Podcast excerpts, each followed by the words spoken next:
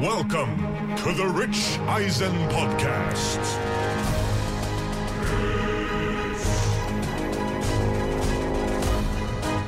Starring Chris Brockman, When it comes to uh, determining the, the favorite team of your kids, your kids really don't have free will unless they're actively rebelling against you. But you know what? I really didn't like my dad, so I started rooting for the Dodgers. Chris Law, Joe Pesci. Joe Pesci. Joe Pesci. Martini in hand, three olives in it. It was a hot day, so I went to hydrate myself at the at the bar, and he walks up with his martini. It's goes, Barry, Barry, they tell you this drink was for me? Barry goes, Yes, Mr. Pesci. He goes, It's fucking awful. do I make eye contact? Do I keep looking forward? I, I just don't know what to do. And then he looks at me and he goes, Nice fucking beard. and here is your host, Rich Eisen.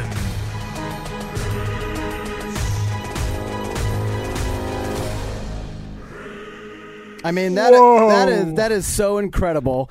Uh, welcome to the Rich Eisen podcast. No, no Rich Eisen today. We're Without taking over. Rich Eisen, uh, the, the two Chris's, myself, Brockman, Law behind the glass, we're kind of taking over uh, this week. Rich is um, bowing out, and so we're doing a little bit different. Law, we're going to do a best of. Yeah, I thought it would be a good idea if we put together. You know, we've had so many good episodes uh, over the three and a half, actually almost four almost years four, now. too many to count. uh, of the, really, of the podcast. So went back, I cut up uh, a couple of short sound bites. You know, stuff from thirty seconds to a minute and a half. And you stuff dipped way back into the archives. way back. Went went back as far back. I actually have the dates on everything as well, in case you you like a little excerpt of what you heard. You can always always go back and and then download it. I think that we go as far back as September twenty second of two thousand eleven, which we'll get to that one in a sec. But before we do, just a quick shout out. Uh, that open came courtesy of uh, Ivan Nietzschevich. From where was he from? From Sweden. Well, there's no doubt you screwed up his name. That that open is is just just beyond beyond epic. I think we're definitely going to be talking about that. You know, 30 years from now. Yeah, Uh, I, I love the open.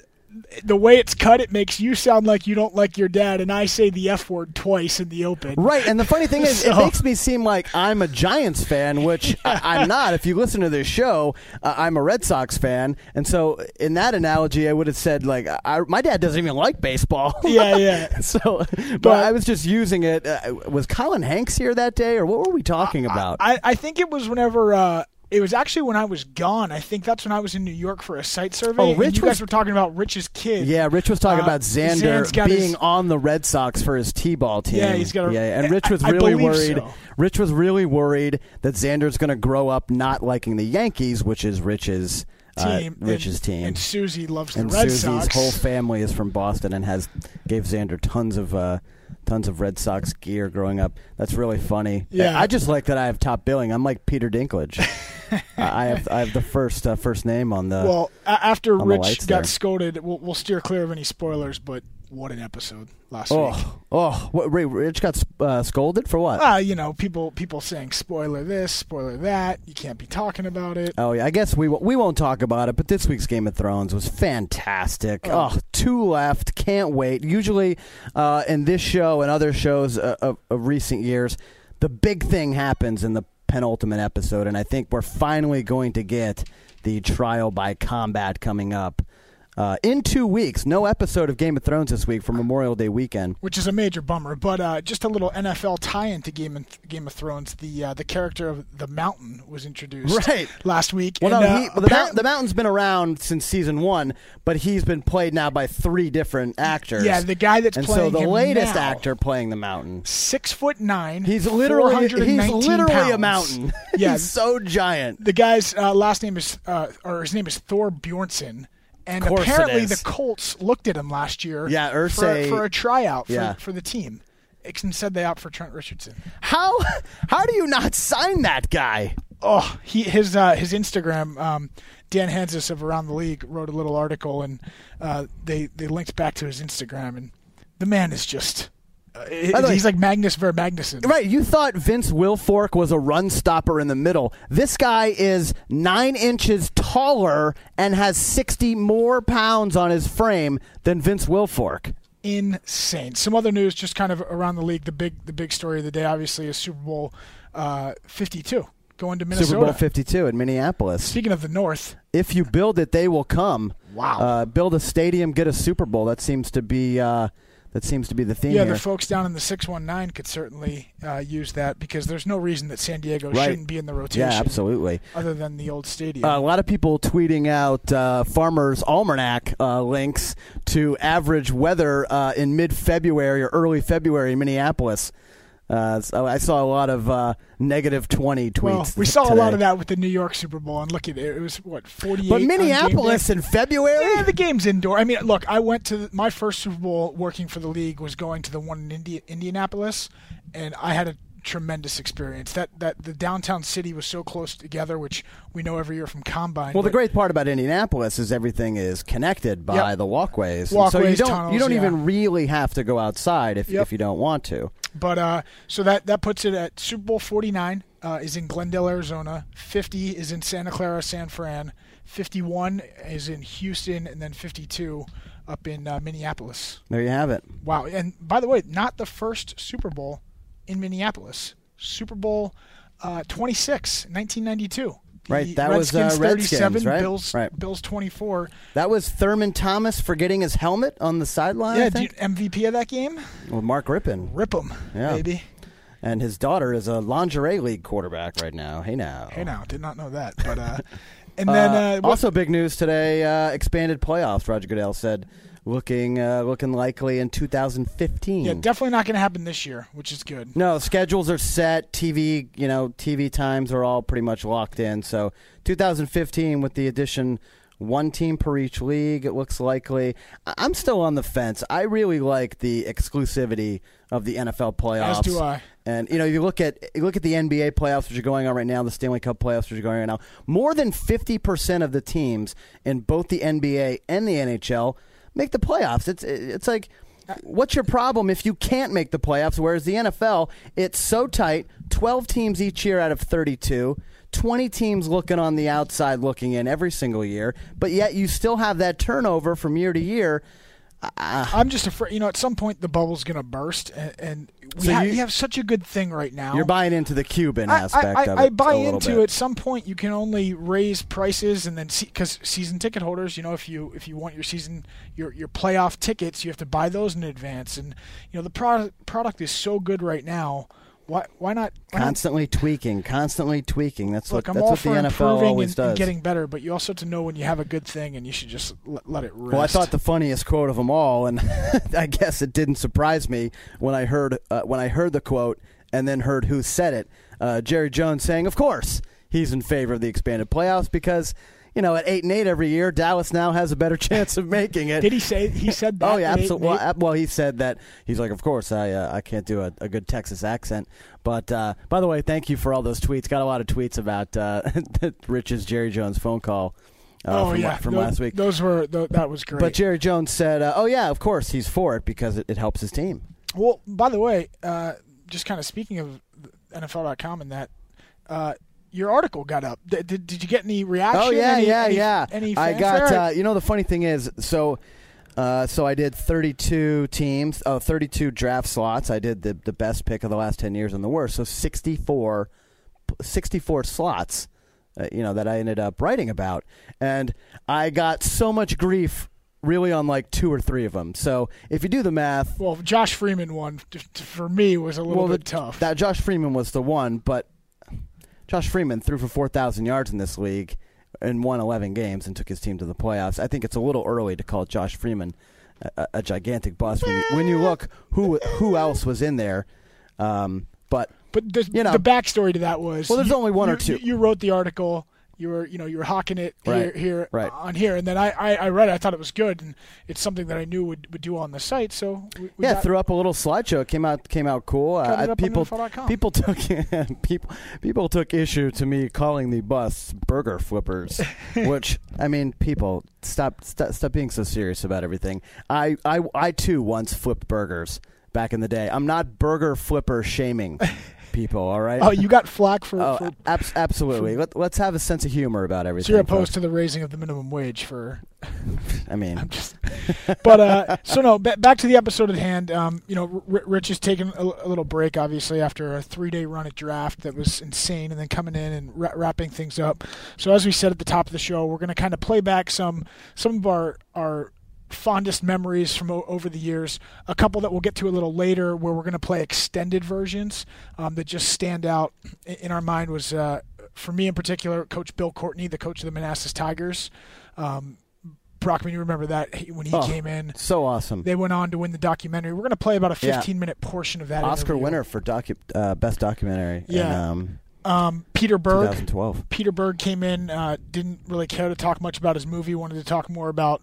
Uh, we got into some great Friday Night Light stuff. Yeah, And then Peter Berg was in here shilling Battleship and didn't want to talk about Battleship. apparently he must have known something. But- let me tell you what. One of the best bad movies I've seen in I still some haven't- time. It is always on HBO, and no matter what I'm doing, I stop and watch.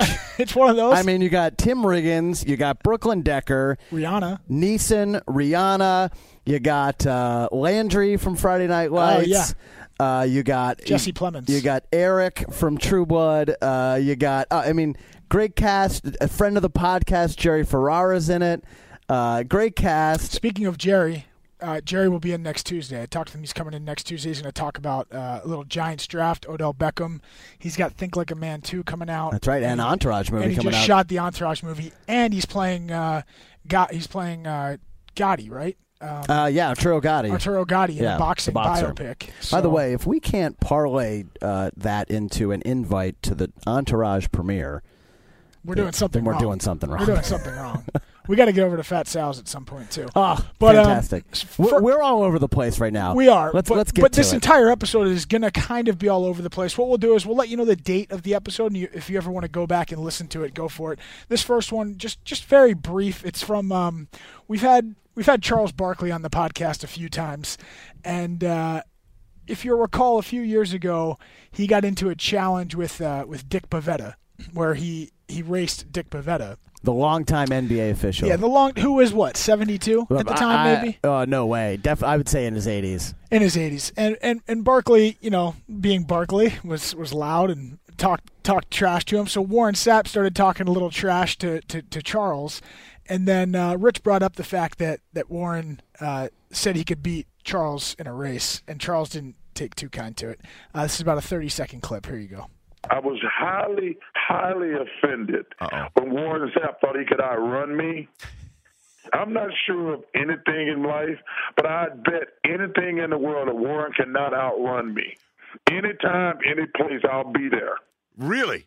Warren Sapp is a big, fat defensive lineman. He cannot run outrun me. I guarantee that. And it's anytime, anywhere. Where we could. Is it forty yards? Any distance? I mean, what? What? First of all, he's too fat to run long distance, so it's got to be a sprint.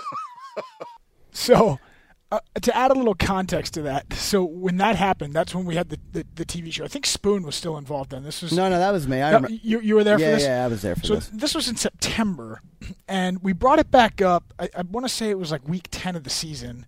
Uh, th- Thanksgiving had, had come around, and there there was there was some reason why why why it got brought up, and then th- we were this close to having Charles come To the combine. the combine And race sap to race Sap and like make this happen Right. as part of the combine special that year. Right, I do remember And then that. it just kind of all fell apart. But just one of those behind the scene things that that one's always stuck with me. Like, By the way, and I, I remember being one of the only people who thought Charles would win. yeah, yeah, that's right.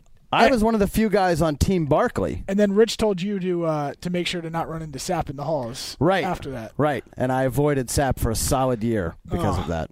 But no, we've had Charles on a bunch of times uh, since, and obviously it's actually been a while since we've had Warren on. We got to get him back in. I think when he got inducted. It's been a while. Uh, Warren, I feel like no. Warren invaded when we had John Lynch in. He's invaded a lot. Warren is a good runner inner. We used to do Sap, Strahan, Strahan, Sap. We brought that back together. Um, then those two went off the rails at each other, and then they got back together. No, no. Warren invaded a podcast up here in the studio once, also, Yeah, that's right. but I can't remember who it was. Well, we had Olivia Munn in in the other studio as well, and uh, That's right. Orakpo got there because Orakpo was our Oh, next that's true. And then and Orakpo had kind of a posse, and they were all because Shees went to Oklahoma and Orakpo went to Texas. Texas, yes. So a little Red River shootout right there Yes. was happening over there in the in the VO booth. exactly. Have you seen these rumors where she is reportedly dating uh, Aaron Rodgers? No, Yeah, that's that was hitting the old uh, gossip blogosphere did not know that one. over the weekend. Wow, news to me.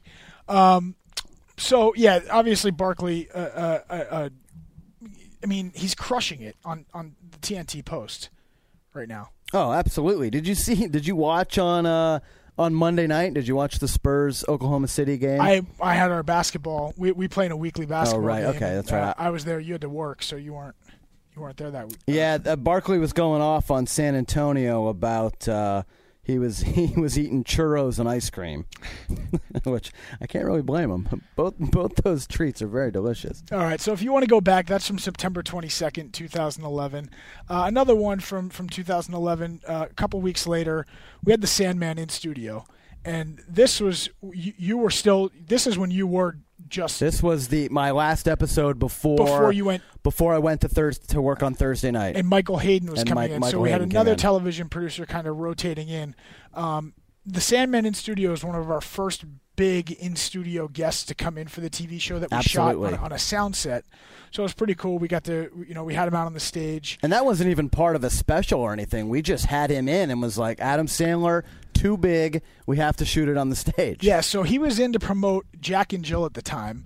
Oh, I his- forgot about that movie. his his movie that was coming out after Jack and Jill was That's My Boy, and it had leaked that Rex Ryan, Jets coach, was in That's My Boy, and not only was he in That's My Boy, but he's a diehard Patriots fan in That's My Boy. That's right. He plays a lawyer. Adam Sandler's lawyer in the movie. So we're kind of in a tough spot of, you know, the Sandman's in to promote Jack and Jill, but is all we really care about is the NFL. is we want to hear about this Rex Ryan and shooting with Rex Ryan.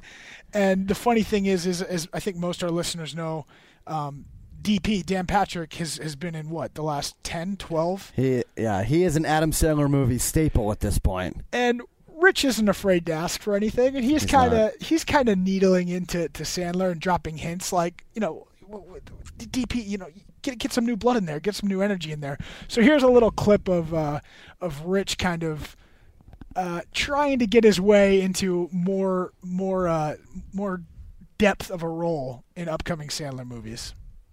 But I I think um, if if you started putting other people Absolutely. from the sports world Yeah. in that in those roles, well, you started off. You're in this next one. Then- you then- do a voiceover. I do a and You, voiceover. you don't play really yourself. I mean, people might know. that's it. fine. But that's fine, Adam. Right. I, I'll take whatever But whatever that's a comes start where you start. way. That's Yeah. where you start. That's The how I next start. thing- I just want Dan to start hearing my footsteps. Oh, he That- feels it. that's- does he, he? feels it. Does he really? it. He- yeah, listen, would be look, great. Number one, you were Rich Eisen. The second movie, I see Brad Hirschberg being your partner. we'll see. We'll- Brad Hirschberg. It just sounds I- like- by the way, I could I could uh, channel my inner Brad Hirschberg. He's very from Long well. Island. He's, he's a, I'll go back he's to my Camp man. Loconda days, as you know, with the Jufro, and when I used to have it. hair. You got I can it. nail it. Uh, Brad Hirschberger. I, I saw Rich tweet out. This was like three months ago. Some guy, I guess, was watching "That's My Boy" on HBO or whatever, and he asked Rich if, uh, "Hey, are you the voice at the end of the race when the fat guy wins the race?" And uh, Rich retweeted the guy, and he's like, "Yep, that's me," because he remember he was the uh, voiceover. Right, because that fat guy runs a marathon or something. Yeah, And yeah. then didn't didn't didn't Sandler like bet a ton of money on the fat guy to win or something something ridiculous like that. But didn't that, didn't we go see that movie together? yeah, you, that's what I think the first night you met uh, Chera. Actually, That's true. That's true. We went to a press screening of That's My Boy. Yeah, and then um, that's also what spawned the uh, lost invitation to the after party of the That's My Boy and the Erin Andrews meeting. Oh yeah, because you guys went to that dot com thing, We and went to the red carpet. You did a yeah, that's right, that's right. And you thought Erin Andrews was Jen Brown. I did not think Erin Andrews was Jen you Brown. definitely thought Aaron Not- Andrews not was. Jen Brown. I didn't realize that Erin Andrews had gotten pulled off of Thursday night football because I don't watch Thur- I don't college yeah Thursday because I night. don't watch college Thursday night football anymore because we work here on Thursday night football. and that was before Jen Brown started working for us. Yeah, and I had asked her, I was like, "Oh, how are Thursday nights going?" And like, I, I, I definitely ticked her off a little bit. I think because she then Oh, thought I didn't. know. Shocking. But anyway, that's Smooth here- as sandpaper. That's neither Chris here nor Law. there. But anyway, uh, and Sandler's got a new movie coming out this weekend, actually, which is That's right. another reason Uh, why blended with I thought Drew. Barrymore. Uh, one of the nicest guys I think I've ever met. I mean, what a humble, just down to earth guy for somebody who's has reached the level of fame that he's reached. I, I remember what I remember most about Sandler being here is um, he might have actually been wearing sweatpants, but he had like this big baggy green shirt on, and uh, he's from New Hampshire.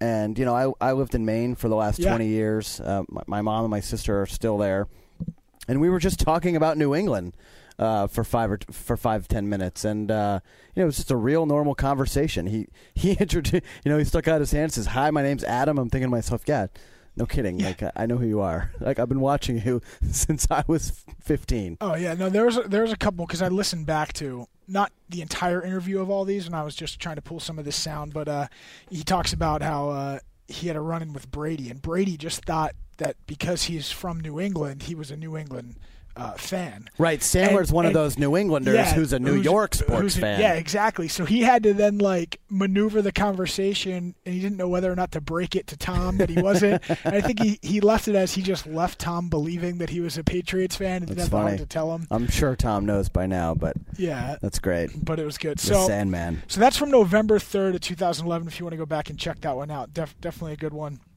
Another one uh, that was a, uh, I think one of our most underrated guests. He's been in a bunch. Uh, he would come in prior to the Super Bowl every year because he would do a home and home with Rich, uh, Carson Daly. When he had last call with Carson Daly, That show's still on. uh, it's it's finishing up because Okay. he's now Oh, in New right. York uh, doing the the uh, Today Show for the mornings, and then he comes out to L.A.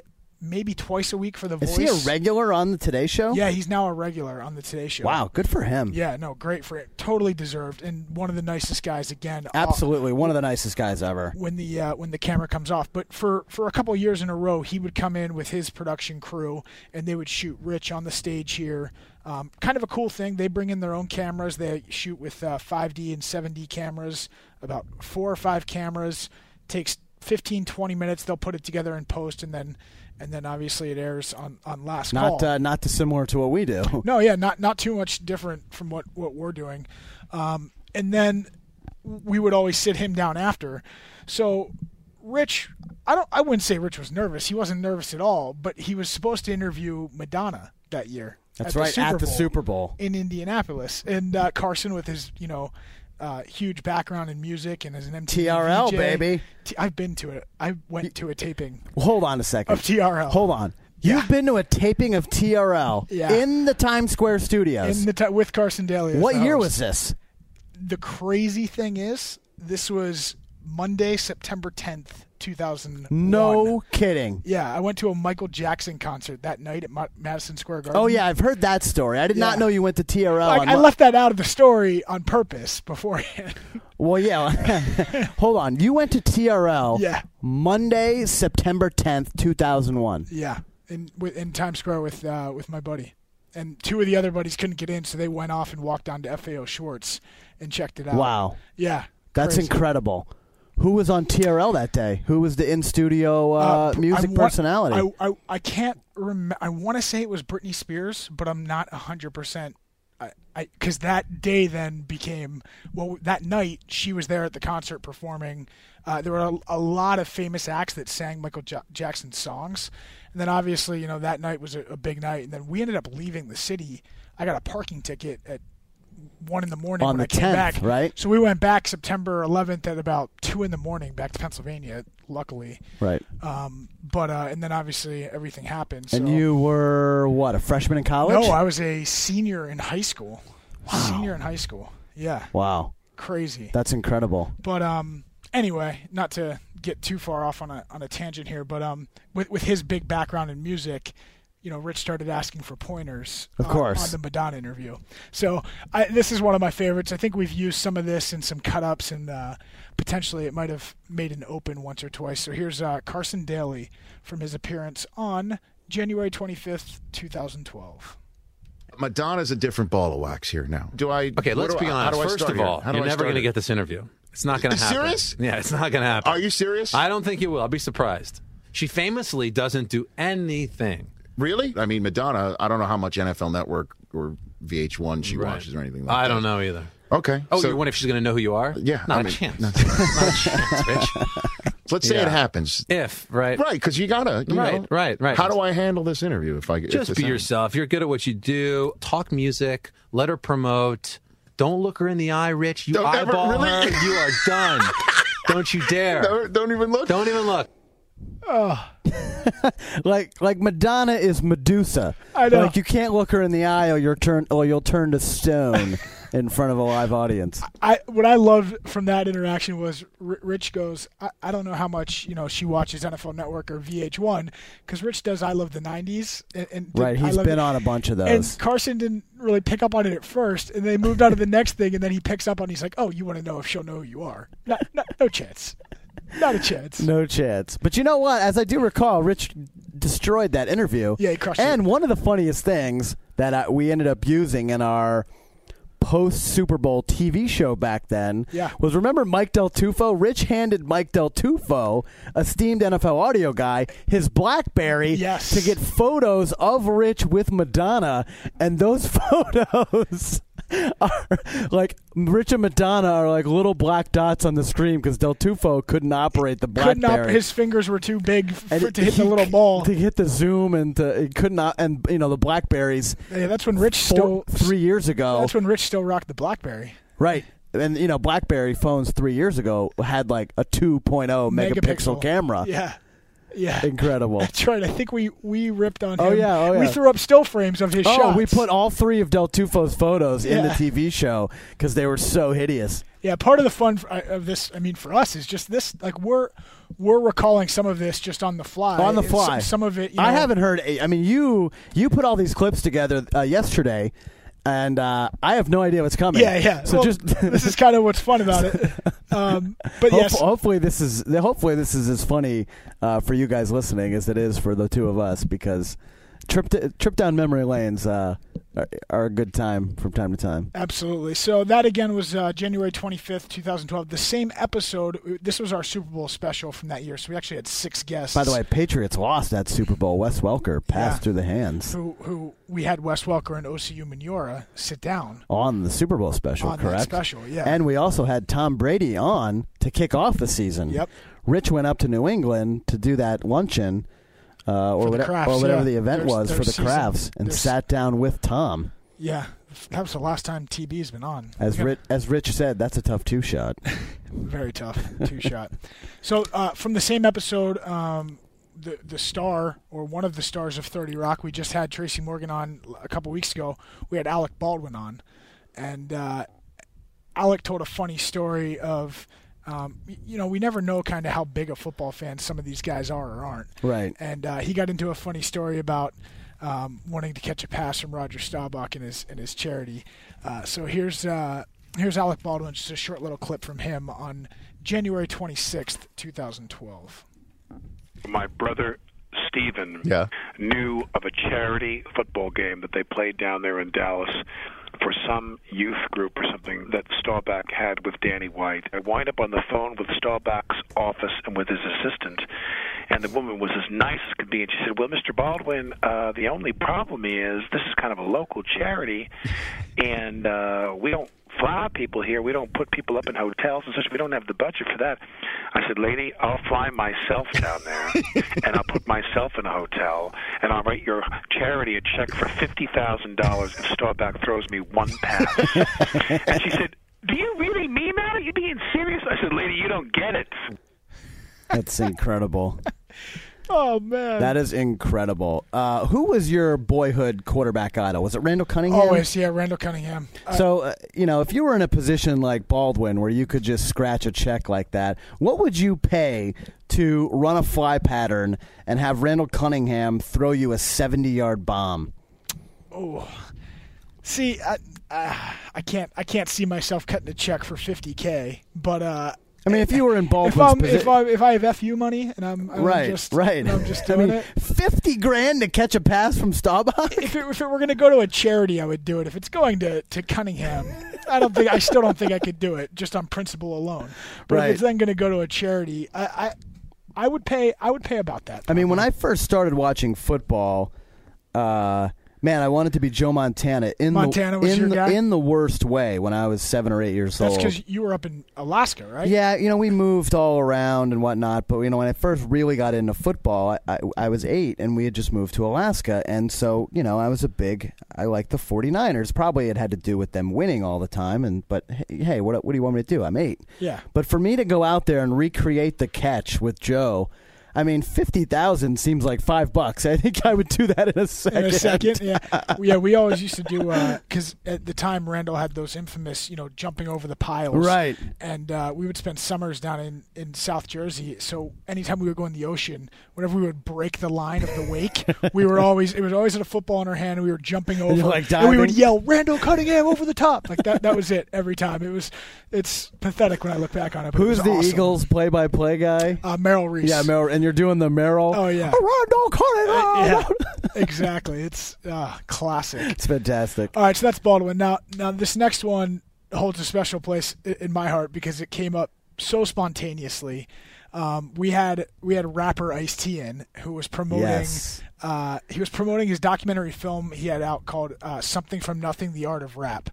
And- Fantastic doc if you haven't seen Yeah, that. It's incredible. And he gets interviews with pretty much everybody. every single big rapper from the 80s and 90s. Yeah, and so right before he he was supposed to come in, I'm making up this time because I don't have it exactly, but we'll call it. He was supposed to come in at 11, and I think he came in 10 minutes or 15 minutes early, which is uncharacteristic for Really- sadly a it- lot of our it guests. really is. And uh, By the way, we were really hoping that Coco was going to make an appearance. Yeah, we were hoping. Sadly, she At- did not. at the time, and uh, I think like five or so minutes beforehand, I was like, "Hey, you know, it would be funny, Rich, if you did like a little rap." And there was one of those where Rich looked and he's like, "I don't know, it could come off as hokey," and we were like, "Yeah, but it could." And he's like, "All right, wr- write something up," and and and he goes in to do the interview. So they're about 15 minutes into the interview, and w- we then start writing up a rap for, Right, for Rich. right. We're- we- he I hasn't mean, seen it. He's completely not. trusting we us.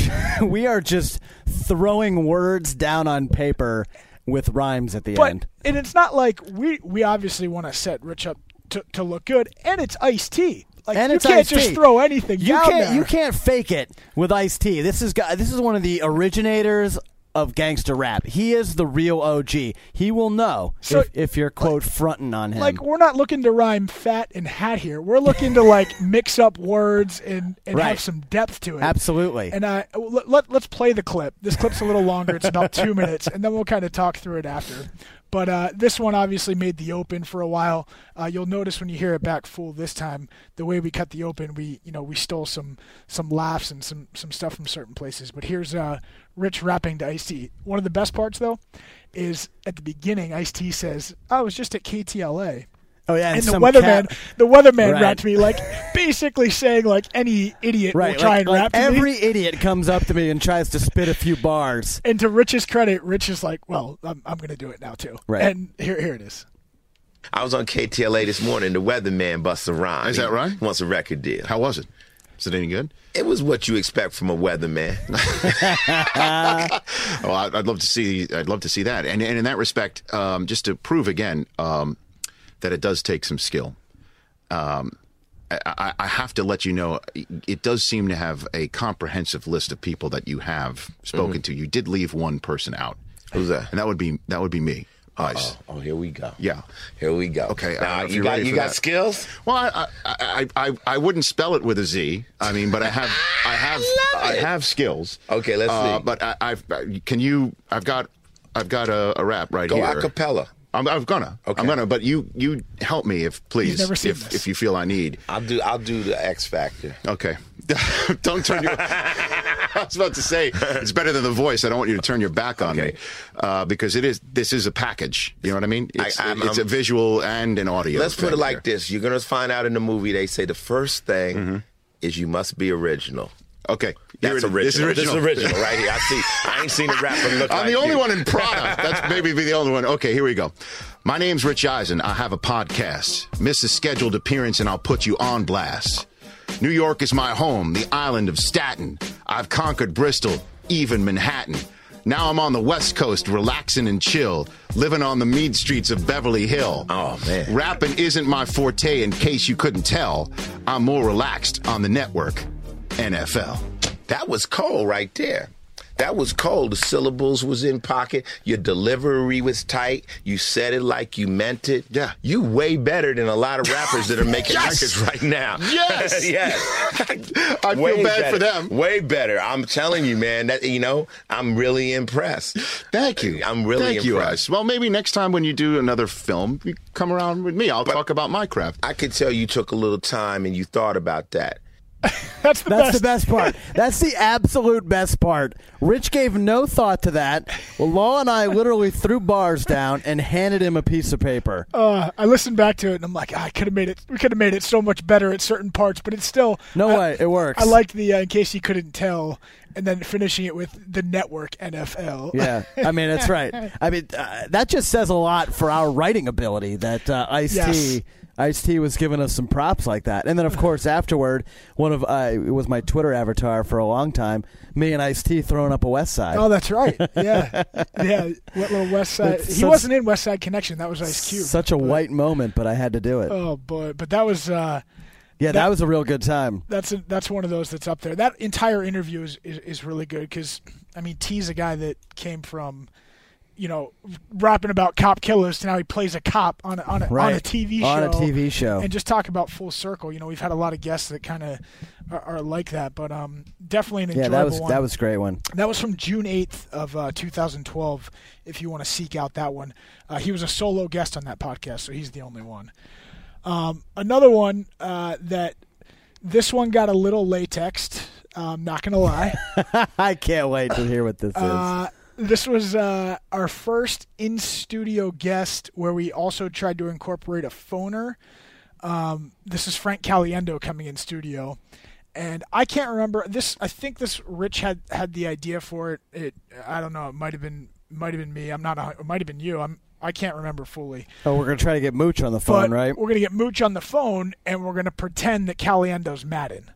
I'm pretty. I'm pretty sure it was it was my idea, but I don't want to take credit if it was Right, Rich's. right, right, right, right. So uh, what we had working against us, though, uh, unbeknownst to us, And that we didn't know this, right? Yeah, two weeks before, um, Steve Mariucci hosts a, a bocce ball tournament for charity. Right. And Mooch is really close with Madden. They're both up in the Bay Area. They're very close Um, friends. But you know, they could probably still go a month, two months without seeing Right, each other. and Madden plays in this bocce tournament every single year. Yes. And what we didn't know that it was like ten days earlier. right. And so when we sold, we were trying to to fool Mooch with Caliendo doing the Madden voice.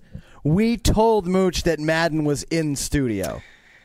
Yeah. That was where we screwed up. yeah, what up. we did was we said we said he's like, oh, you have John down there. What? He took the bus down. Right. And and then the the other problem where it got a little latex, although I blame Del Tufo because this was still in the days of Del Tufo, and we were over Right, because uh, we're doing this out of the VO booth. out, out of our. So right now we're in a self-contained podcast studio where I kind of run the board and I mix it. We used to have an audio engineer that would that would mix it.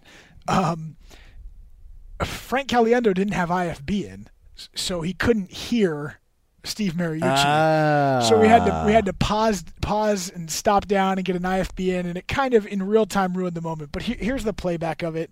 Um, it would have been so good if it worked. It's still a fun little segment though, and uh, Mooch, being one of the best guys he is, had fun with it. So this is about five minutes long. Well, here's what I'd like to do. I'd like to get Mariucci on the phone right now. He's tight with uh, Madden. Yeah, good Uh, friends. They've done ver- a lot of things together. In fact, they just did their annual charity bocce ball tournament. I mean, and if there, uh, I mean, if there's a thing that you wish could be uh, biannual, is that biannual or semi-annual? it's flat out once a year. Annual. That's right. And so they just did it. And uh, Mooch loves Madden, loves him. He's known him for years. They're so tight.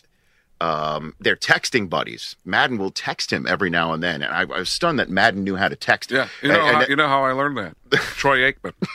Troy Aikman. I bet he this did. is true. This is true. Troy Aikman taught me how to text, and uh, I mean, it's a, it's a, uh, uh, uh, there you go. So I've I when I knew you were coming on, I texted Mooch yesterday. By the way, he did not know six years ago. Mooch did not know how to text when we first came out. Dion taught him that the little closed yellow envelope on the top of his phone means he has a text. I swear to you, that actually happened. So now, now he's a texting fiend. He's even on Twitter. It's he's just come a long way, Mooch. But at any rate, uh, In a lot of ways. He has in a lot of ways. So I told Mariucci, I'm like, listen, I've got John Madden as my guest on the podcast this week. He thinks John Madden is on the podcast. Can we call him up and have you essentially punk him? Can we Yeah, do we'll see how long this lasts. I Okay. mean, with a guy who I just saw a couple days ago. I mean, you know. Here we go. You ready? Yeah, I'm ready. Okay, here we go. Uh, do we have Mooch on the phone, Chris? All right, because he's about to be patched in. Well, this is going to be a great podcast moment. Um, in studio, uh, the great, legendary John Madden, and then on the phone, fresh off of your bocce ball tournament together, Coach, is uh, somebody you know very well, Steve Mariucci. Say, say, uh, say hi there, Mooch. You know, John is down in Los Angeles. He took his bus all the way down there, and I didn't catch a ride with him. Yeah, I mean, sometimes you just have to, you know, do the things that you do. And I mean, you know, if you, uh, you know, you, you don't, you go out of your way and you, you ask somebody and you think, hey, I don't think they would want to go, and you don't want to make them feel like they might go or if they have to go. And so, I mean, Wait a minute, wait a minute, wait a minute, wait a minute. Is that John? yeah. Uh, John. Hey, John. Oh, it is, is it? Is it? Okay, so how'd you do in the bocce tournament, John? It didn't didn't win against you. I'll tell you that much. I mean, I mean, I mean that's the thing. You watch a guy like I mean, you watch him uh, play and you think, Caliendo. What is? Mooch, how did you sniff that out so quickly? I sniffed that out. I sniffed that out. They told Are me you would be way me? too dumb to get this. You, Rich, you thought you thought just because I'm a Yooper that I would figure out John Madden, who I know way too well, and now that guy's pretty good, pretty good, pretty good. But when you know somebody, yeah, you just gotta, you know, because I know he would have been ragging on me about something else, you know, and uh, the topic was off kilter a little bit. I was trying to play nice there. I mean, I wanted to go after you. I mean, I've seen the way you play, and you know. I mean, Okay, you that should see him sleep. You should see him sleep. I mean, you think uh, you you think the way he talks is funny. I mean, I've seen this guy. I mean, I mean, he just falls asleep on your couch. Oh, oh, okay. You, you got the laugh down, that's for sure. I mean, I mean, I've been working on it forever. John wasn't laughing much at the bocce tournament because he was awful. Amy Trask's team from the Raiders beat him. See, that's the thing, though, is I like to make other people feel good about themselves. If you know one thing about John Madden is I'm a giver. And that, I mean, that was given. I mean, that was given right there. Mooch, how'd you sniff that out, man? I thought I could at least get you for a solid I 60 just- seconds. I noticed it's just not exactly the same. I- It's good. It's good. Believe me, it's good. But you know, it's like uh if you would have been impersonating an Izzo, I would have catch it right away, or impersonating. Well, yeah, a it's, I, I don't know what he catch it right calls away, you. It would be one of those But, things where uh, I don't know what he calls you or something like that. I mean, uh, you know, does he call you Mooch? What does he, He do? calls me Mooch. Yeah, if I if I'd have, if I'd have been more yeah, in yeah, to yeah, that. yeah, Mooch, uh, you know, you, you you cheated again, you know, or something. Yeah, I mean, you thought you looked like you had it, and then you weren't going to have it, and then somehow, I mean, it came through. I didn't think. I mean, of all the things that that Steve Mariucci is known for, and there's a lot of things, and some of them are good, and some of them aren't so good. But in the middle, there's bocce ball, and I mean, I, you know, it's just one thing I like to say is bocce. I mean, if you think, I mean, I even like to say Bruce Bochy just because of bocce ball. I mean, I mean, I mean, uh, that's the kind of stuff that makes you feel good about yourself. Okay, you're getting better. That's that's really good. It's only taken me 30 years to do I this. I think you're getting warm up. the moment when Mooch figures out that it's not Madden is amazing. It's It's, so- it's like the apple falling on Newton's head. It's so and I, before that, if you actually go back and you you do happen to download the entire episode, or or just Caliendo's portion, he does imitations of about seven other. He does Jim Rome, which he crushes like Rome, he does Morgan Freeman. Morgan Freeman, yeah. Uh, I, I'm I love watching or hearing people do impersonations. Me too. Like whenever Hank comes in and he does Yep. some of the Simpsons characters. Or when we had Jay Mohr on and he was doing all those guys. Yeah.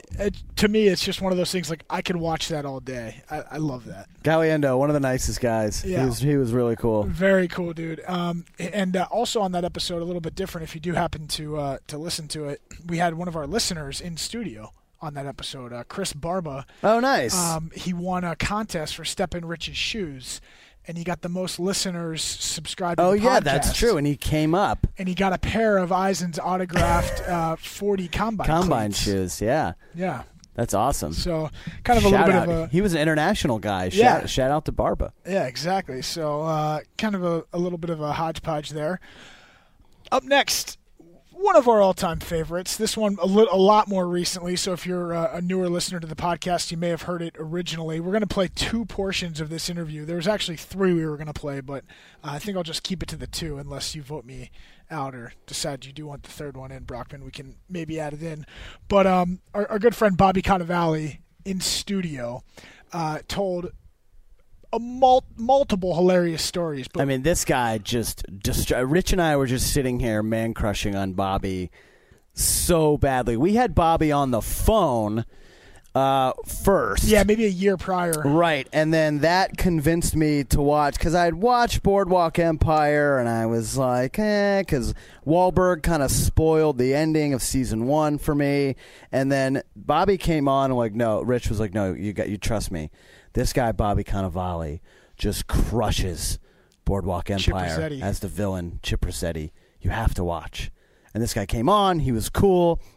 New Yorker. He had that angry Jets fan thing going on and the accent. I was like, all right, you know what? I'll give it a whirl. This guy just destroyed his season of Boardwalk. And so, all right, I'm in. And so he comes in studio. Oh, And he's never out on the West Coast. He was out here Never. because he was Never shooting, out on the West he was Coast. shooting a movie with Pacino. He was. um, which he had just done a play, Glengarry Glen, Glen Ross. I don't need to tell you at all. It actually starts the interview right from the beginning. Okay, great. Uh, I'm going to play the first three minutes of the interview. He tells a good, uh, a good funny Pacino story. Then we'll stop down and set up the next portion. Okay, cool. Uh, of the interview with him. But this is uh, Bobby Cannavale from. Let's see, Bobby Cannavale from August 12th, 2013. Good to see you, Bobby Cannavale, in the Rich, flesh. Nice to be here in God's country, Culver City, California. it is. There is. There is something uh, beatific about Oh, Culver City. beautiful out here. I thank you very much for coming. Yeah, you're, I know you're you're a New Yorker. You're an East Coaster through and through. So you being out here in L.A. This is not usual for you. Would you Yeah, say? Not at all. This is the longest I've ever spent in LA. I've been here for four weeks now. How you doing for it? How you How you doing? I'm doing all right, man. I'm doing right. I'm hanging out with Pacino a lot, so I can keep it real. you Is know, that so? it- yeah, well, I'm working with him. I'm the- doing this movie out here with him. So, Which movie are you doing right now? It's called Imagined. So I'm spending a lot of time at his rented house.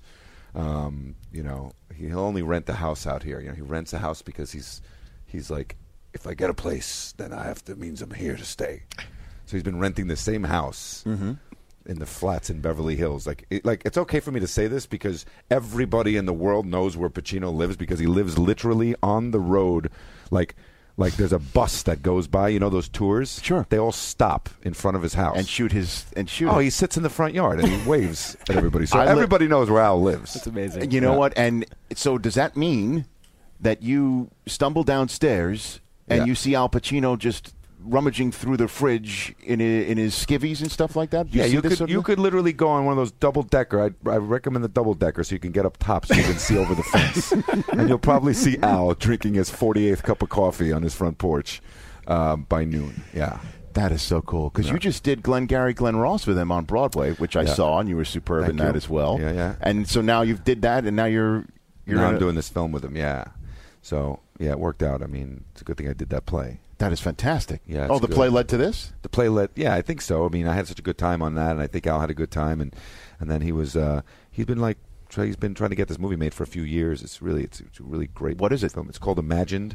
guy named Dan Fogelman, really wonderful writer director. Uh, he wrote Crazy Stupid Love, and That's a funny movie. uh, yeah, and uh, and so he's been developing this with Al for a few years, and Al plays this like Neil Diamond type character, this sort of superstar singer, you know, and um, and he's like tired of singing the same song. You know, he's got like a Sweet Caroline song that he doesn't want to sing anymore, and so he Mhm. decides to give it all up. You know, he's like he's like a drug addict, and like you know, he's like he just wants to sing his new songs and nobody wants to hear it. So he tries to go find the son he never, you know, he had a son on a one, on a one night stand 40 years ago, and that's me. That's you. And um, it's pretty funny. And you sort of hijinks abound. And Chris Plummer's in it, and Annette Bening, and Jennifer Garner um, plays my wife. And it's good, man. It's a really good little film. But um, yeah, I had to come out here. I mean, like, really, I, I haven't been out here for this long ever. So I did it really for him.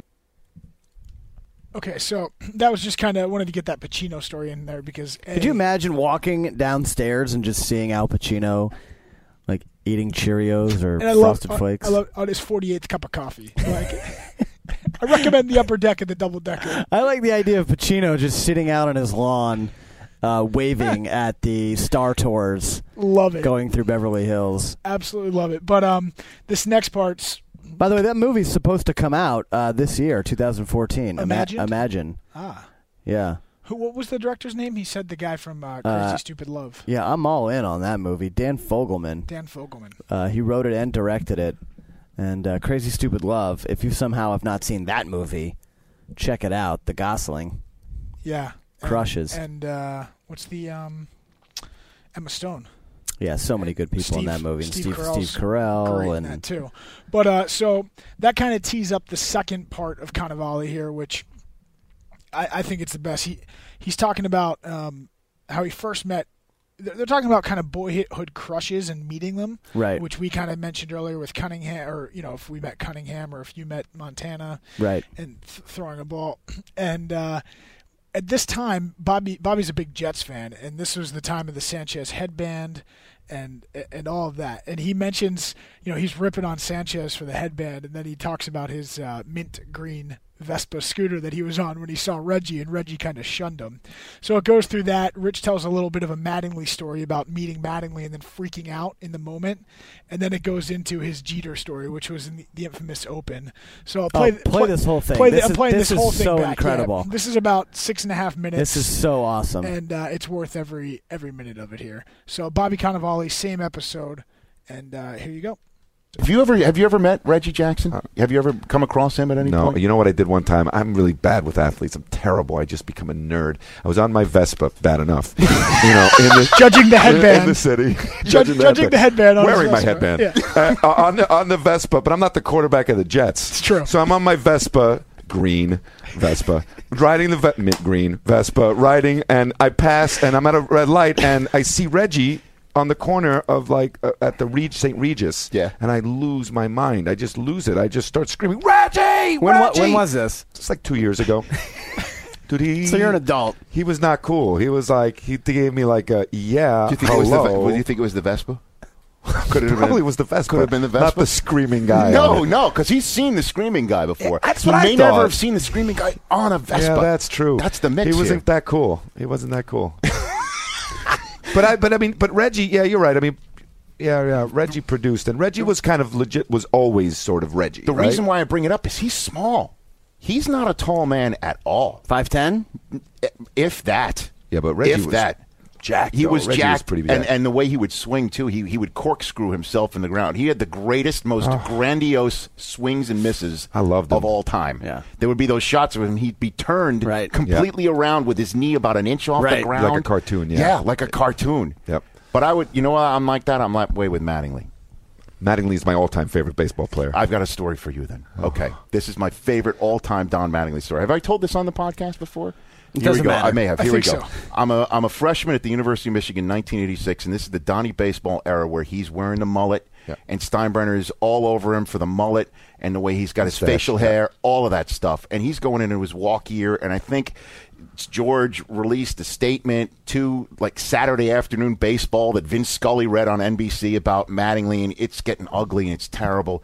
And I feel that when he pulls into Detroit that next week, I am going to personally take this situation out of the fire. And I'm going to go down to Tiger Stadium and be the first one in the stadium and tell him, Donnie, what you mean to guys like me from Staten Island, New York, and Yankee fans everywhere who are waiting for these championships again. You are the bridge from the great years of the late 70s, early 80s, even though you didn't play in them, to now. You stand for those guys, and you cannot listen to what George Steinbrenner has to say. You have got to stay. You got to stay for people like us who appreciate you. Thought about all this, got and rented a car. Wasn't a Vespa. rented a car. Drove from Ann Arbor to Detroit. Sure enough, got to Tiger Stadium. Gates locked, unlocked gates. First in, belly up to the Yankee dugout. I'm there. I'm ready. First guy to the dugout is Don Mattingly. He goes, I go to him, Woo! Dirty baseball! his eyes get as big as saucers. He pirouettes and goes right back into the Oh, clubhouse. so good. I blew it. Uh, Have you, know, t- have you what is it told with Don that? athletes? Have you told him that story? Years later, I go to uh, I'm on Sports Center and I go to the All Star game in Seattle and I'm covering for ESPN one of the celebrity softball teams. And I'm the one of the sideline reporters, and the captain of the team, manager of the team, is Don Mattingly. Go up to him in the dug in, in the clubhouse. I walk up to him and I'm like, Don, I just want to introduce myself to you. And he goes, Love your work on Sports Center. And I just like, oh my God, exactly. I had that look. I melted, and I'm like, Don, that means so much to me, and I just want to let you know, you know. Um, what you mean to me and what you mean to Yankee fans. He says, Thank you, thank you. We had a nice conversation for a minute, and he goes, "So nice to meet you." And I'm like, we have met before. Tell him the whole story again. And at the end of the story, like a fan, I go, Do you remember? And he goes, Nope. Nope. I felt this big again. Yeah.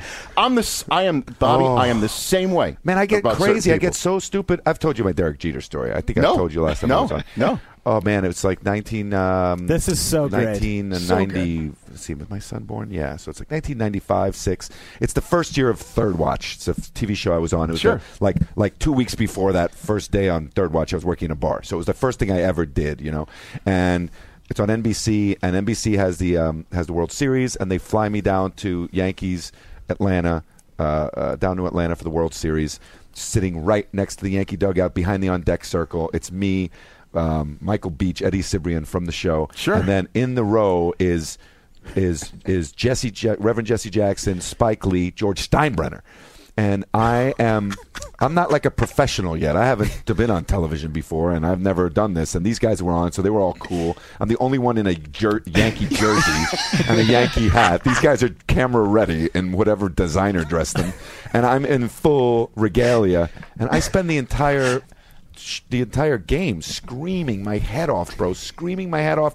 Cameras on. Ah, it's Costas going. You know, it's the stars of the new show, Third Watch, and I'm freaking out. Like, and every time Jeter comes up, I'm screaming, screaming. I'm like as close as I am to you now. I'm right behind him. And, Yeah. You know, behind the uh, on deck circle, screaming, screaming, screaming.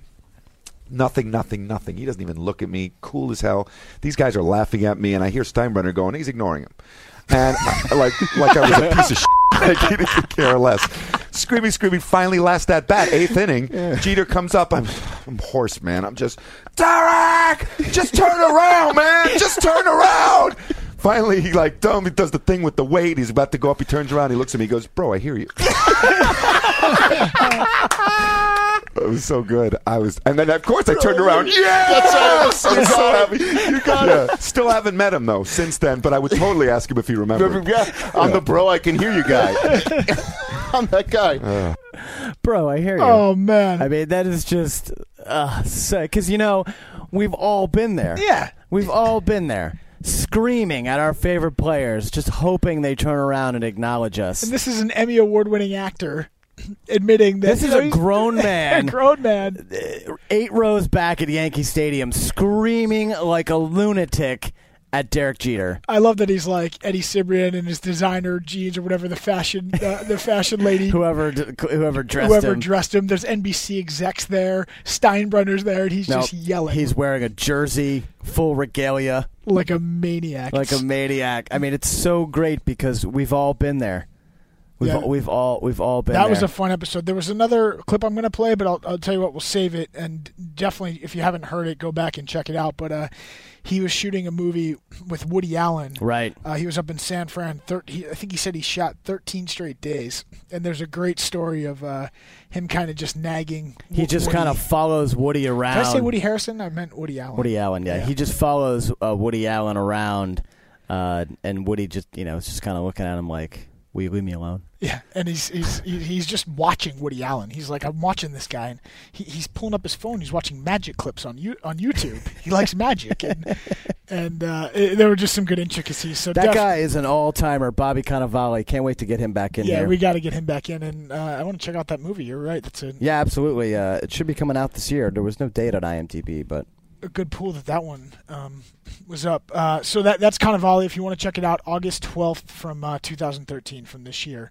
Um, next up is uh, is th- this one. These next three get a little bit longer because uh, I think these were just you kind of need to hear a little bit more of the story, and we're only still even playing for you guys a fraction of it. Uh, two that we didn't include at all that I think are must listens for us. Uh, if you've seen all of Breaking Bad is definitely the Vince Gilligan one. Uh, didn't want to bring that one back just because of spoilers and feel like uh, that's one where you just need to listen to the full.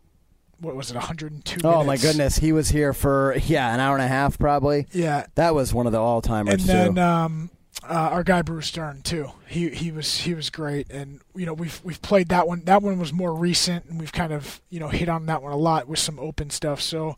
Um, Definitely, if you missed Bruce Stern, go go seek it out. But this one's uh, this is Coach Bill Courtney uh, of the Manassas Tigers. I, I, I take special pride in this one because um, I, I was pushing for this guy for a little while to, to come on, and um, it, even before their their documentary got nominated, uh, somebody most likely from the Weinstein Company, I believe, sent me a, copy of the DVD, and I watched it.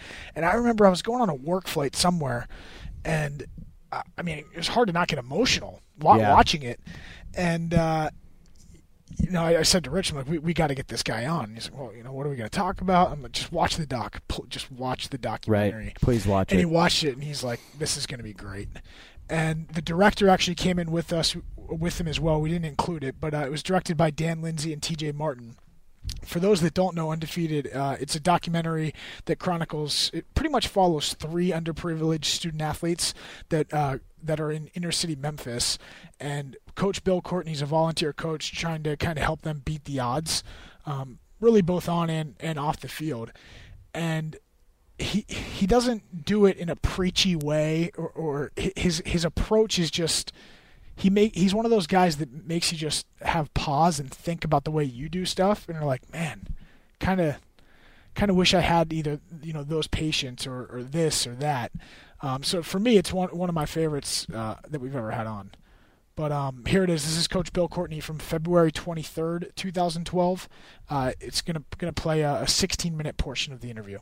Here on this podcast, and obviously at NFL Media Group and NFL Network, we're constantly caught up in what the NFL is all about winning, losing, who's to blame, who is skyrocketing to fame, and things of that nature.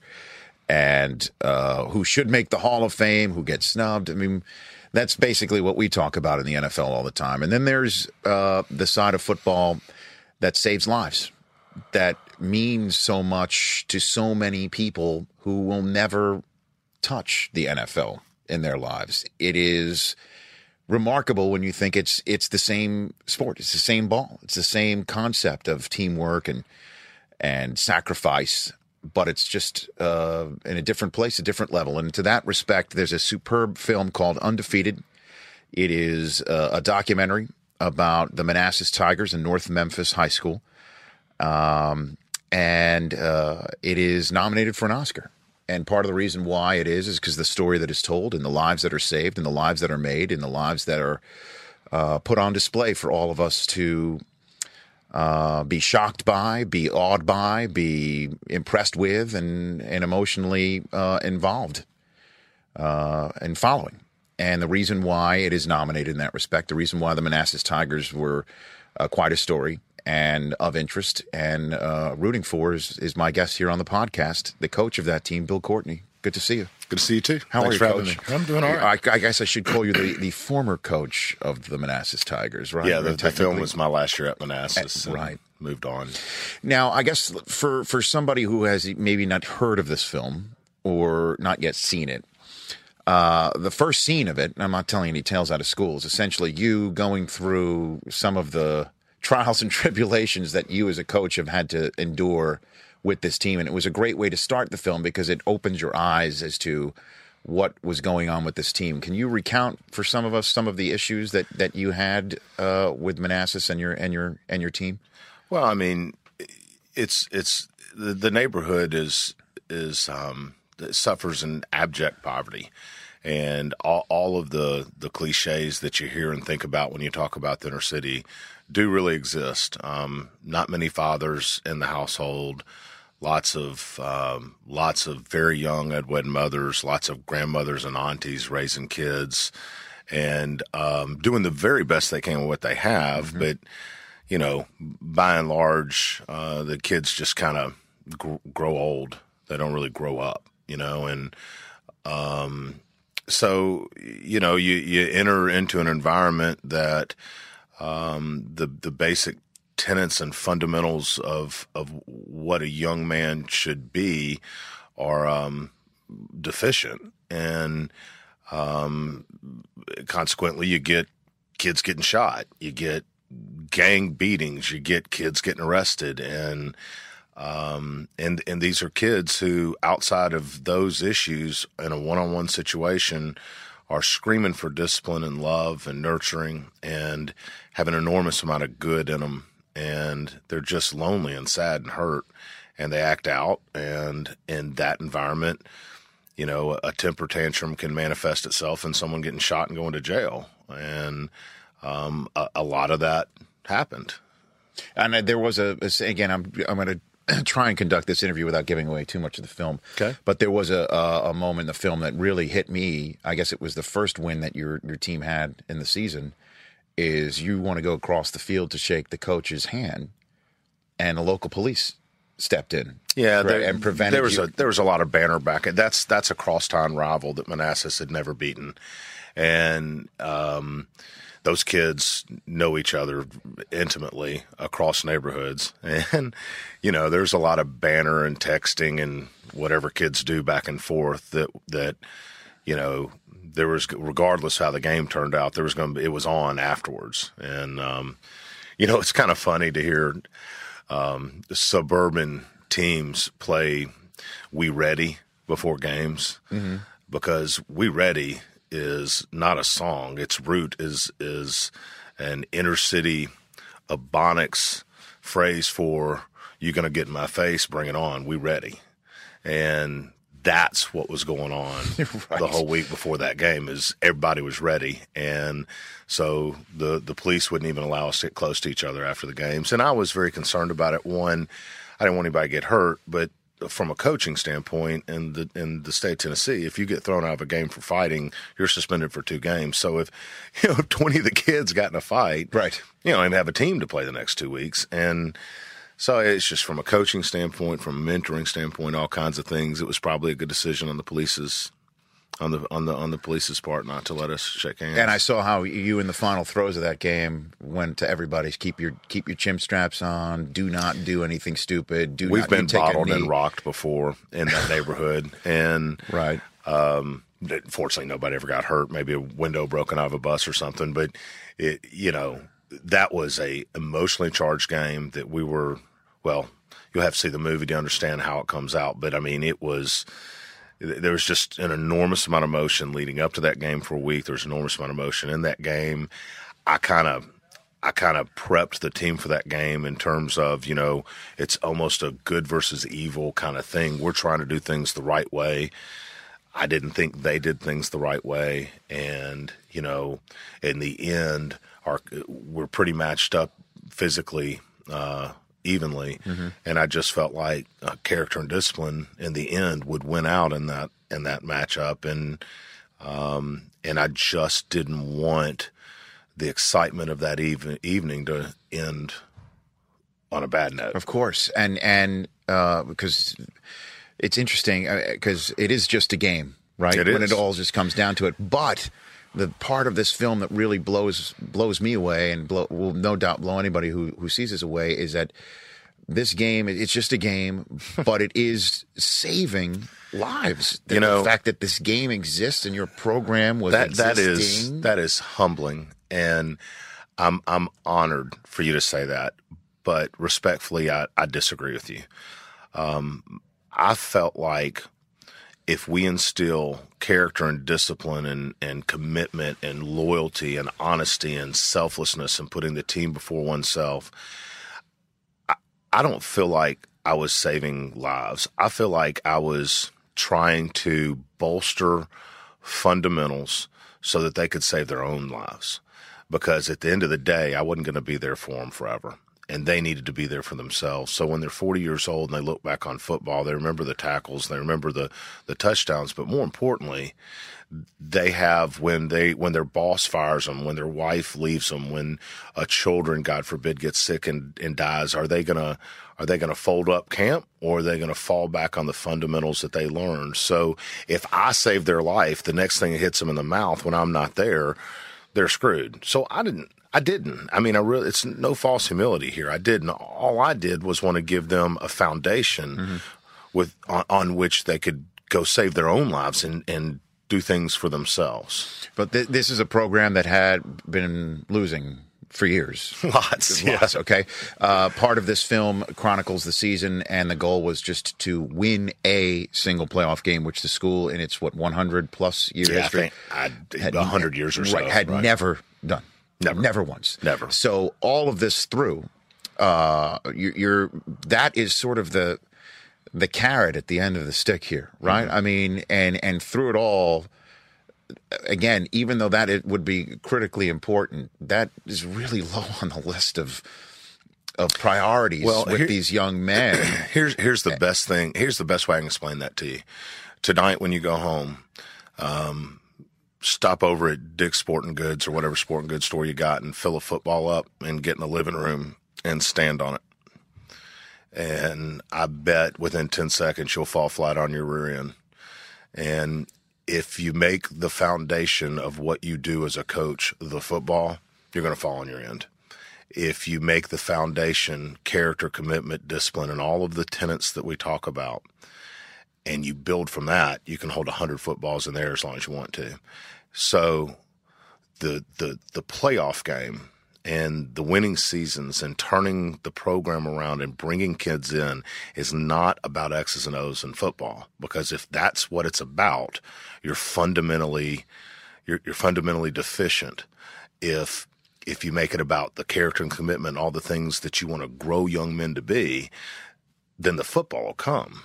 And so that's what it's about. I'm- sure a lot of fans might be hearing this. Maybe some coaches are, are hearing this right. How this all sounds really good, and then you see it. In, you, in all seriousness, it sounds really good. You see it in the film. You see it work. It's clearly working. How do you make it work? Certainly, when there are a lot of hard heads you are trying to crack. And there are a lot of moments in the film where you are exasperated. You Walk are, it.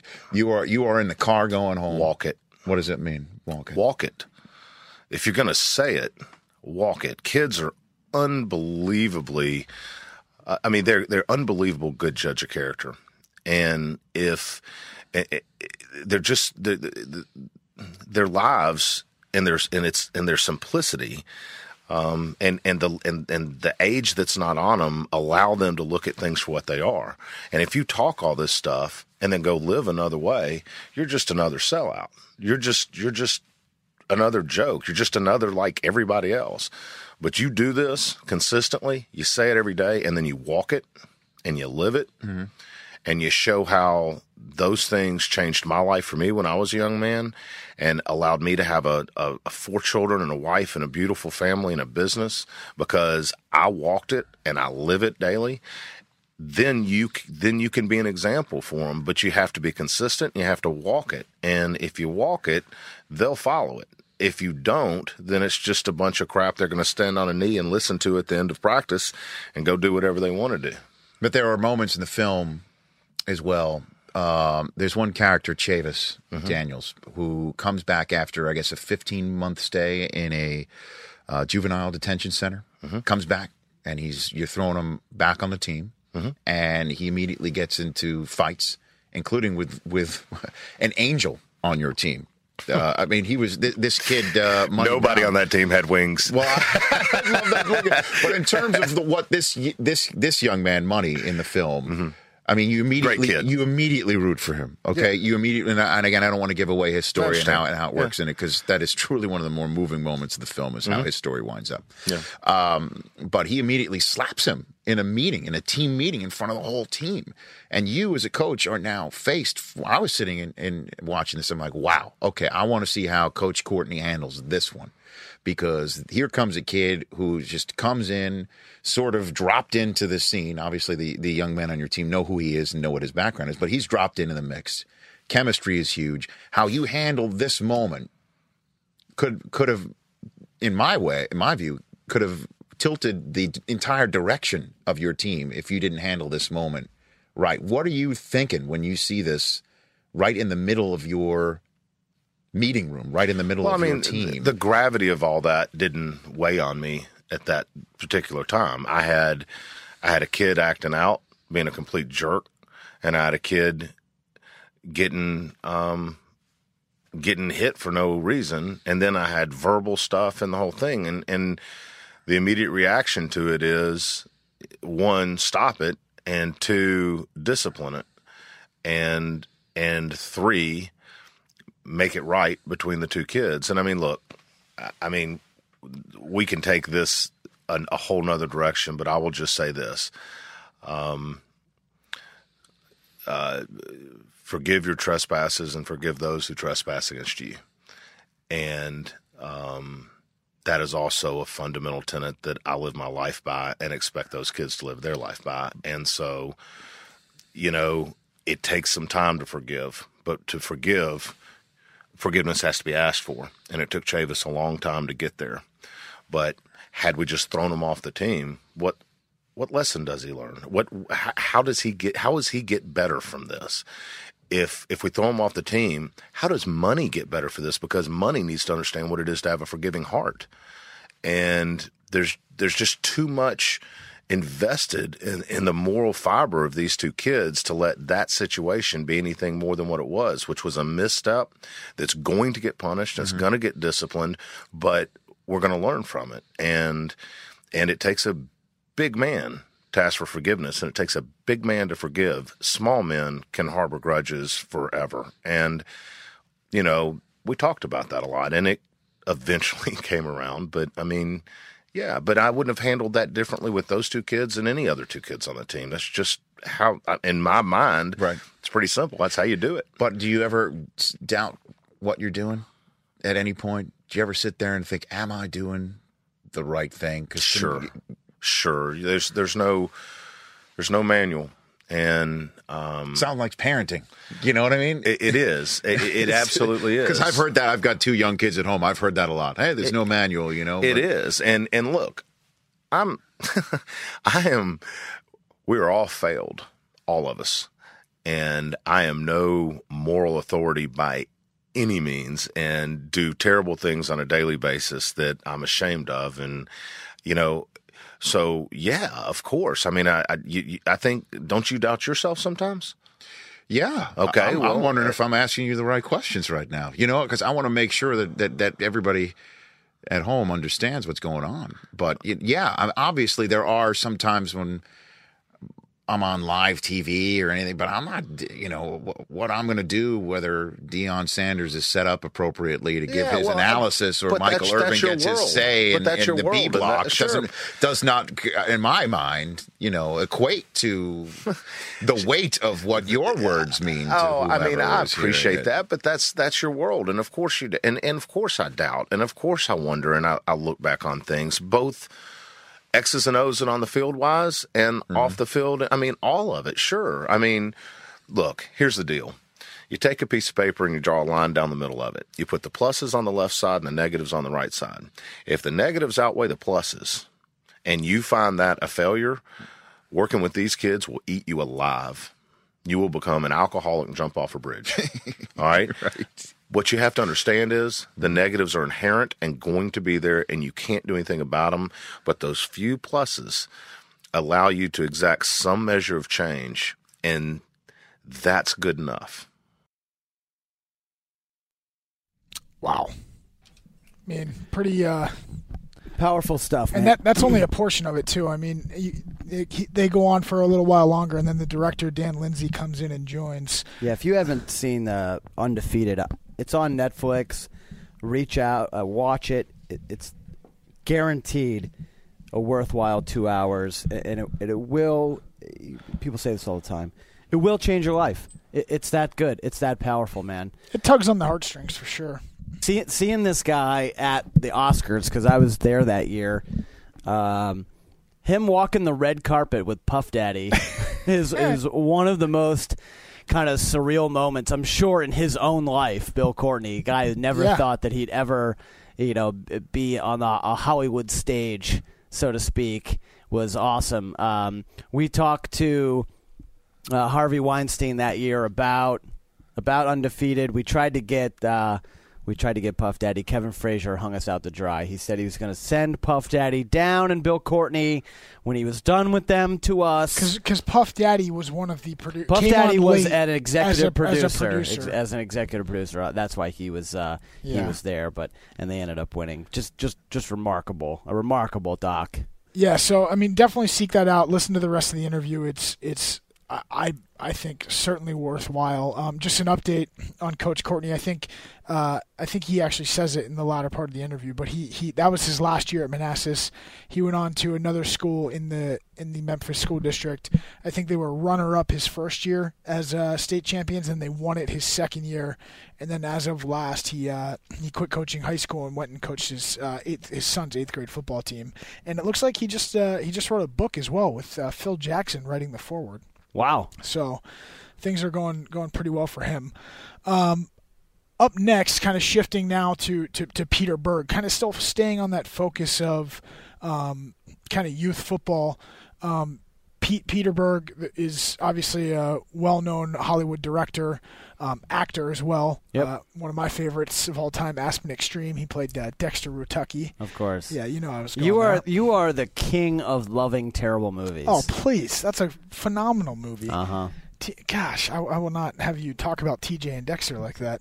But um, he also was a part of Friday Night Lights, the excellent NBC series. Well, that he was- directed the movie. He, he directed, and then, yeah, he directed the movie based then- off Buzz Bissinger's book. Right. And then it spun off into the NBC TV series to which he was an executive producer behind, and he directed the first episode, the pilot episode, which I think is one of the greatest hours of TV ever. The pilot episode of Friday Night Lights is unbelievable. And I mean, let's not Connie Britton, Aimee Teegarden. Oh, uh, man. What was what was Jeter's Minka Kelly? Uh, Saracen and Street, Scott Porter, who's always here, uh, you know, Zach Gilford, and of course, Coach Taylor. Yeah, so he he comes into NFL Network Studios, um, and he's got a blockbuster movie coming out. He's got Huge. Battleship, Oh, $200 million movie, Battleship, coming out. and he walks in and uh, you know He's the- wearing sweatpants. sweatpants, t-shirt, and a hat. Look, T-shirt, hat. He hadn't shaved. and uh, you know we kind of before we get started just kind of tell him hey you know we're gonna you know we'll talk on this we'll hit on the movie and in a polite but nonchalant way he's like i don't i don't care about the movie he's like there's more important things i want to talk about and he's a huge part of the uh, what now has become the heads up football initiative but Yep. essentially getting coaches certified to be able to coach people's kids Especially youth coaches. Yeah, around the country because I, I think you'll hear him make the point in the interview. He, he says, "Is all you need uh, pretty much is a driver's license and a nine a check for nine dollars or something like that to, to be able to coach." And he witnessed uh, while scouting for Friday Night Lights, the TV show. He went to a state championship game uh, in Austin, Texas, and he witnessed a, a kid. It, to this day, when I hear think of the story, I still get chills. Um, he said 50,000 screaming fans. He witnessed a kid break his neck on a tackle, and that was the inspiration for the Jason Street character to uh, become paralyzed in the first episode because this kid became an instant quadriplegic and then died. So it's just one of those interviews that I, I left just saying having such an appreciation um, for, for for his storytelling ability and um, just his passion and love for the game uh, in general. So here's uh, here's Peter Berg, uh, the director, um, from May 10th, 2012. Again, this is just a portion of the interview. It starts off heavy on some Friday Night Light stuff, and then gets into uh, into some of the uh, the heads up stuff as well.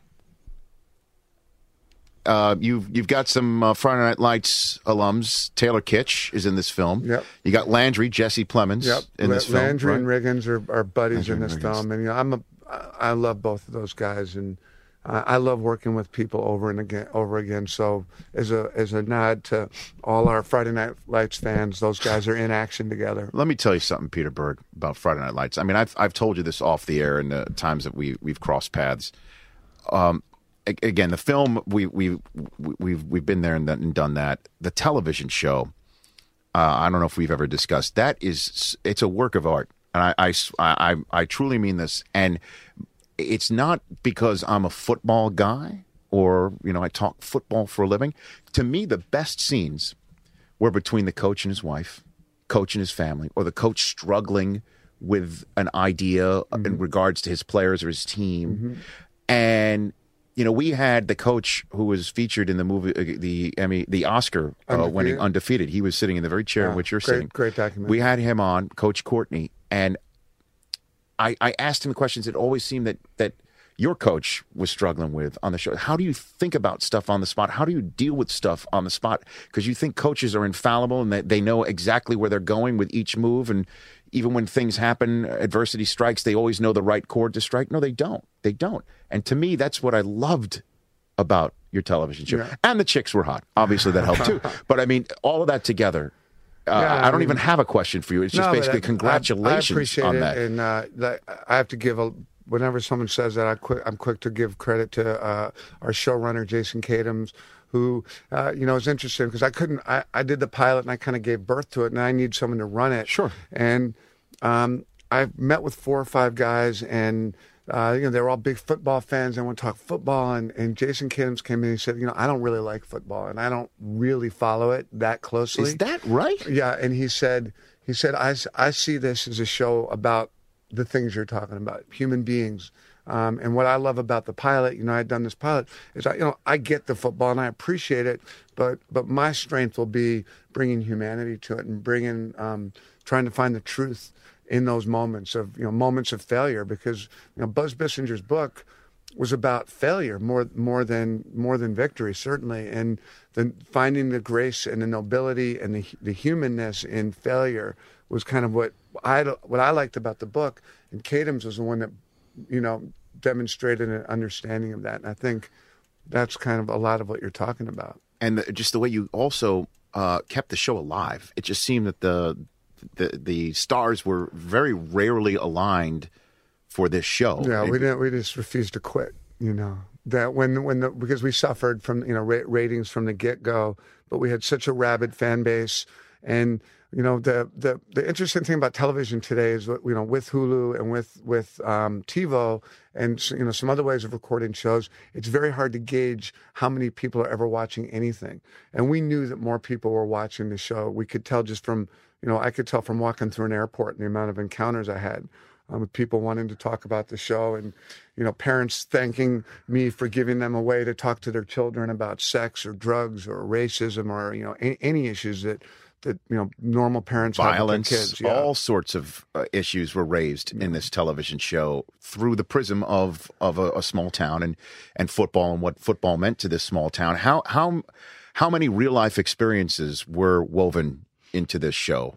in- Well, um. I mean, a lot. You know, the the main one being um, uh, quarterback getting paralyzed in the in the the very first show, which was based upon uh, you know an experience that when we I, I something I experienced when we were making the film uh, Friday Night Lights. We would film real high school football games, and we were in Austin filming a game between uh, Austin Westlake, which is a 5A powerhouse high school football team, and a team from um, San Antonio, San Antonio Madison. And in the fourth quarter of that game, a young cornerback, David Edwards, left his feet, lowered his head, and tackled a receiver, a kid named Koyani. And David Edwards shattered his two vertebrates in his neck and Mm. became an instant quadriplegic.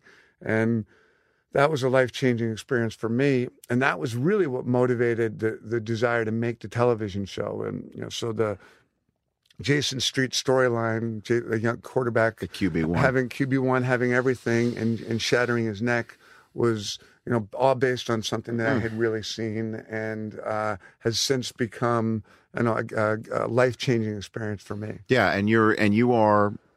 Let's get to this right now. Then, um, you because we can revisit the the battleship and the TV show in a, in a minute. You are currently right now um, a, a part of a movement to, I guess, teach young kids, get them really early Mhm. at the Pop Warner level how to tackle. Yes. that that is one of the things that you are dealing. Can you explain to people Right. what this is all so, about? So here? after I saw David Edwards, um, you know, break his neck, get paralyzed, and then eventually die at the age of 16, I became very uh, close with a group called Gridiron Heroes, which is out of Texas. Uh, it's a father son, Chris and Eddie Canales. Chris Canales was paralyzed in high school, um, and, and he was from San Antonio uh, also, and they've sort of made it their life's work to bring attention to the to catastrophic spinal cord injuries, and that's something I got very became very involved in and met dozens of young high school age boys who've become quadriplegics from playing football. Um, and that then led to they also work with concussions and people have suffered brain injuries. And uh, That couldn't be more, I guess, current no, topic in the. NFL it right couldn't. And so, um, as my son, who's now 12 and a huge football fan, got closer to, you know, he'd been playing flag football, he got closer to the tackle level, and he finally said, Okay, I'm ready, Dad. I want to play tackle football. I was literally paralyzed with indecision, and I couldn't, having seen so much.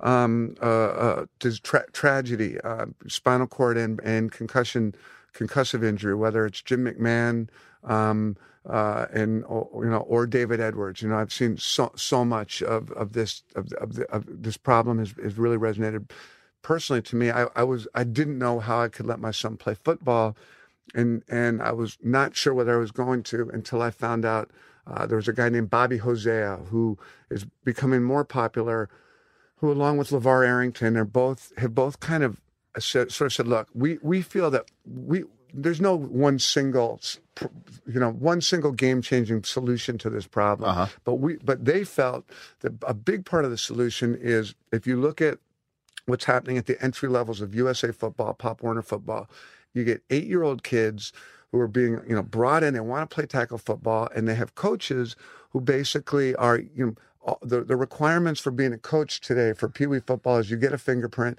If you don't have a felony, okay, you're in. You're you in. don't have to demonstrate anything other than you know you can love to play Madden and fantasy football. You have no felonies.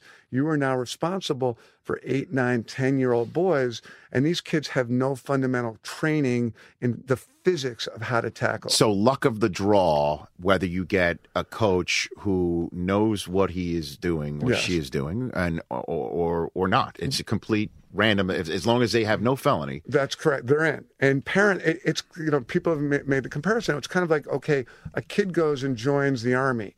There's no basic training. There's no boot camp. There's no weapons training. You join the army. You're given a gun. You're given a radio, a helmet, and you're fighting. Go. Go. And you know that, and and as a result, kids physically do not understand the, the mechanics of how to tackle. It's not that they're they're lowering their heads to be vicious. They're lowering their heads because it's easier for a young body to bend at the waist rather than dip at the hips. It's easier when a kid gets nervous to lower his head, and that's how the great majority of the concussions and spinal cord injuries are happening. People are lowering their heads. They're bending at the waist. So, I mean, that's just a portion, and they they go on for quite a while longer. Um, but you can just you can just tell that that it's a guy that cares, and and obviously the story he told, as I mentioned at the top. He is, without a doubt, one of the most intense individuals I've ever met. Yeah, yeah. I mean, when this guy gets behind a cause that he believes in, there's no stopping him, and, and you've seen it with the heads up football. It, it, it's incredible. and obviously he's a guy too that that has that cares about causes. We, you and I, went to see a movie Lone Survivor together. We did. We, we were hoping to get Peter back on, uh, as well as some of the cast for that show for that movie. Um, so we went to a screening of Lone Survivor, and I mean that movie about a, a war veteran who I mean, everyone everyone knows the story, but uh, a, a a group of soldiers, four soldiers who go into the Afghan mountains pretty much, and you know one guy comes out, and just the way it was shot, the intensity in which it was shot, the way he used veterans in the movie and throughout, Yep. like he did with Battleship. Um, definitely a guy we root for. Yeah, absolutely. Anytime you know Peter Berg's doing a project, you know what you're going to get, and you know it's going to be worth checking out. Abs- absolutely. Um, so I know we said also uh, we were going to get to the one of the ones that I think has been the most impactful, and we've gotten some of the most response for, which was Brian Banks. But uh, a, a we're, we're running a little long, and, and b it falls into that category of even even spending three minutes on it or five minutes on it. You, you need to listen to the entire interview. It's one of those stories you need to hear beginning to end, not just a clip of. Yeah. So again, for anyone that's kind of newer to the podcast, uh, last June 25th, we had Brian Banks on. Um, Brian Banks, it was the uh, wrongfully accused uh, high school football player at uh, Long Beach. Cal Poly, same school that Willie McGinest went to, same school that DeSean Jackson went to, uh, just down the road from us here. uh, in in Los Angeles, and he was falsely accused of rape and imprisoned for five years and then parole for another five. And the California Innocence Project just got him off um, and cleared his name last year. Uh, actually, about two years ago now. He had a tryout with the Seahawks, didn't work out. Came back on board with the Falcons last year, made it through camp, um, and then eventually did get cut after we had him on our show. Uh, but he's got a movie in the works with Spielberg. Um, He's doing the speaking tour circuit. I mean, this guy's story is it it's beyond powerful. It uh, it, it got a little dusty in here, and it also gets you angry. Yeah. uh, that that uh, you know the legal system could do someone so wrong, and I thought Rich did a great a great job handling the interview too, because No question. You know, we had we had notes and we had some stuff worked out for him, but we also learned a lot during that interview Yeah. that we had no idea. And I don't. That that's again where we've talked about it a lot, but where the podcast medium comes into play because the 60 minutes piece that was on him was phenomenal, but it was 10 minutes long. Right. Any other interview he does anywhere else, it's 10, maybe 15 minutes. You know, we talked to him for over an hour, and uh, you know, I think we got a little bit more out of the story than you- you're going to get most places. But um, definitely seek that out. We're not going to play any portion of it now. what was uh, the date on that law? June 25th of uh, 2013, and um, yeah, special thanks to his agents Ryan and Bruce Tollner, who also rep uh, Big Ben, who helped help make that one happen. But um, we'll shift gears a little, kind of make the hard the hard right hand turn from uh, you know we kind of got a little serious there with Coach Courtney and with Peter Berg and with uh, with Brian Banks. But um, uh, do you know who our most frequent guest on the podcast has been? Uh, probably Hank Azaria. Yeah, it, it, Jeff Schaefer and Hank, I, I think, are one or one two. Okay. And uh, Hank, Hank himself has only been on the episode uh, on our show three times as himself. Okay. Um, as and then- actual Hank Azaria. As Hank Azaria, he's Right. been on eight times as the As Jim Brockmire? Jim Brockmire. Oh my God, Jim Brockmire. Two seasons ago, we used to do um, uh, plays of the month every month with them. Uh, this past year, we took him to Super Bowl. He interviewed Berman, but uh, the last time that Hank was on as Hank, uh, July twenty second, two thousand thirteen, my birthday, uh, he was in to promote Smurfs too, and Rich asked him to tell the story. Uh, he asked him to tell two stories, but one of the ones was uh, from the movie Heat that he shot with Pacino.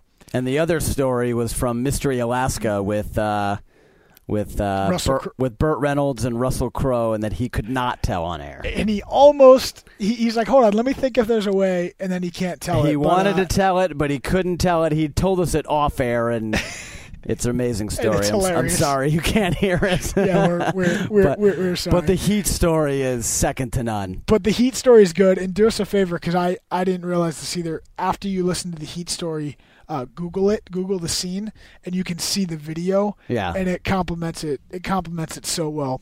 But uh, this is Hank Azaria from his uh, his appearance on July 22nd. It's just a short little, uh, about three minute clip, and he's telling this uh, this great Pacino story. Actually, it's about four minutes. Here's Hank Azaria. I want to ask you these two questions, and, and, and you tell me if you're comfortable. Can you tell us the story from Heat? Can you tell that story uh, on this podcast? Can you tell that story of you doing the scene with Al Pacino in Heat? Yeah, I could probably could tell about eighty three percent of it. Can you tell the 83%? Yeah, I can- yeah, I can Okay. tell that. You're in the film Heat.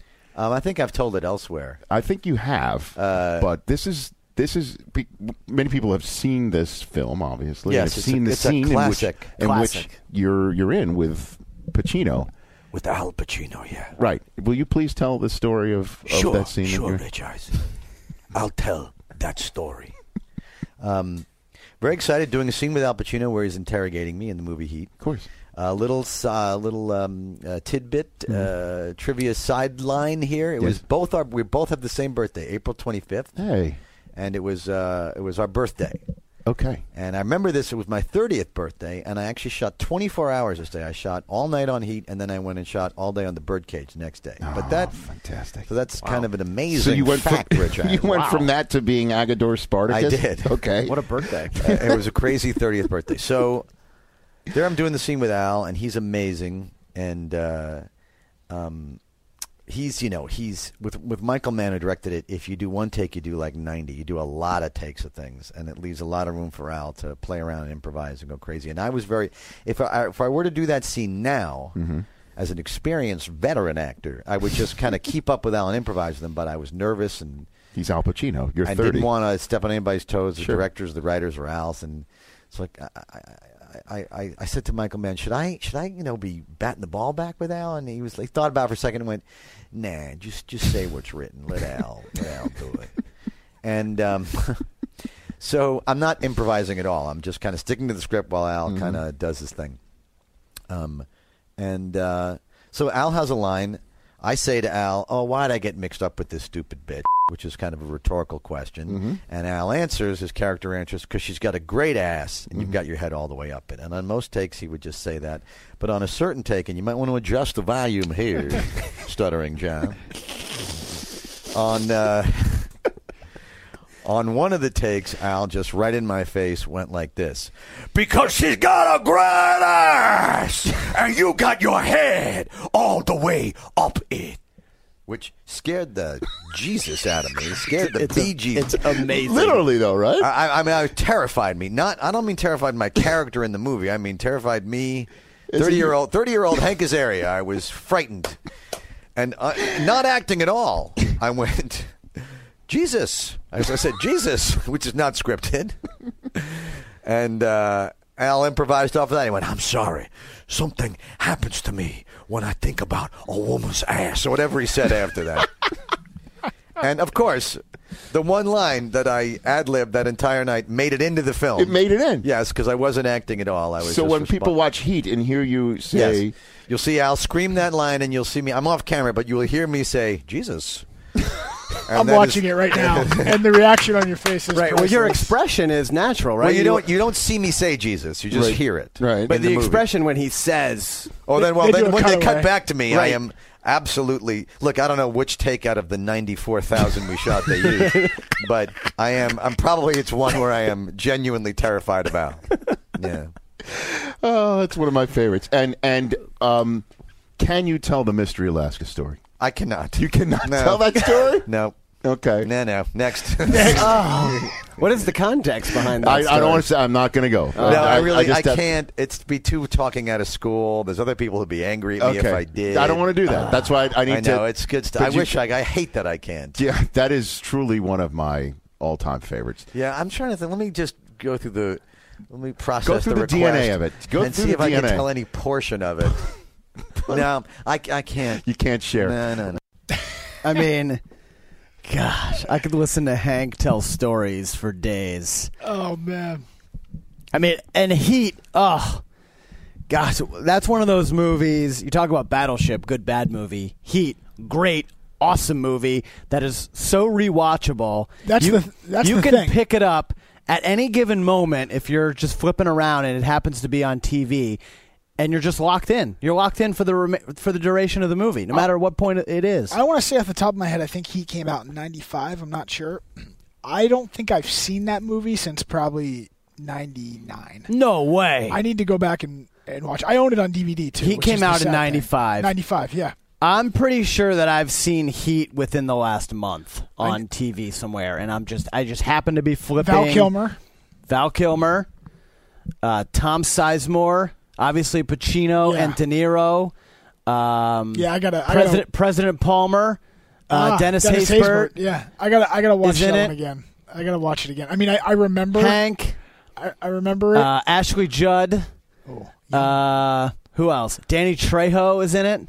wow. Uh, it's just it's so remarkable. I can't believe you've. It's been 15 years since you've seen that movie. I gotta I gotta watch it. Maybe that's I got a four day weekend coming up. might, might get to it this weekend. Oh, you get a four day weekend? Yeah, Friday's a holiday. Oh, well, I'll be here working here at NFL Network. No, well you're getting you're getting And I'll be here on Monday. So a regular two day weekend Oh for wow, you're here on Monday. Oh, yeah. What are you doing here on Monday? No rest for the wicked, my friend. Oh boy.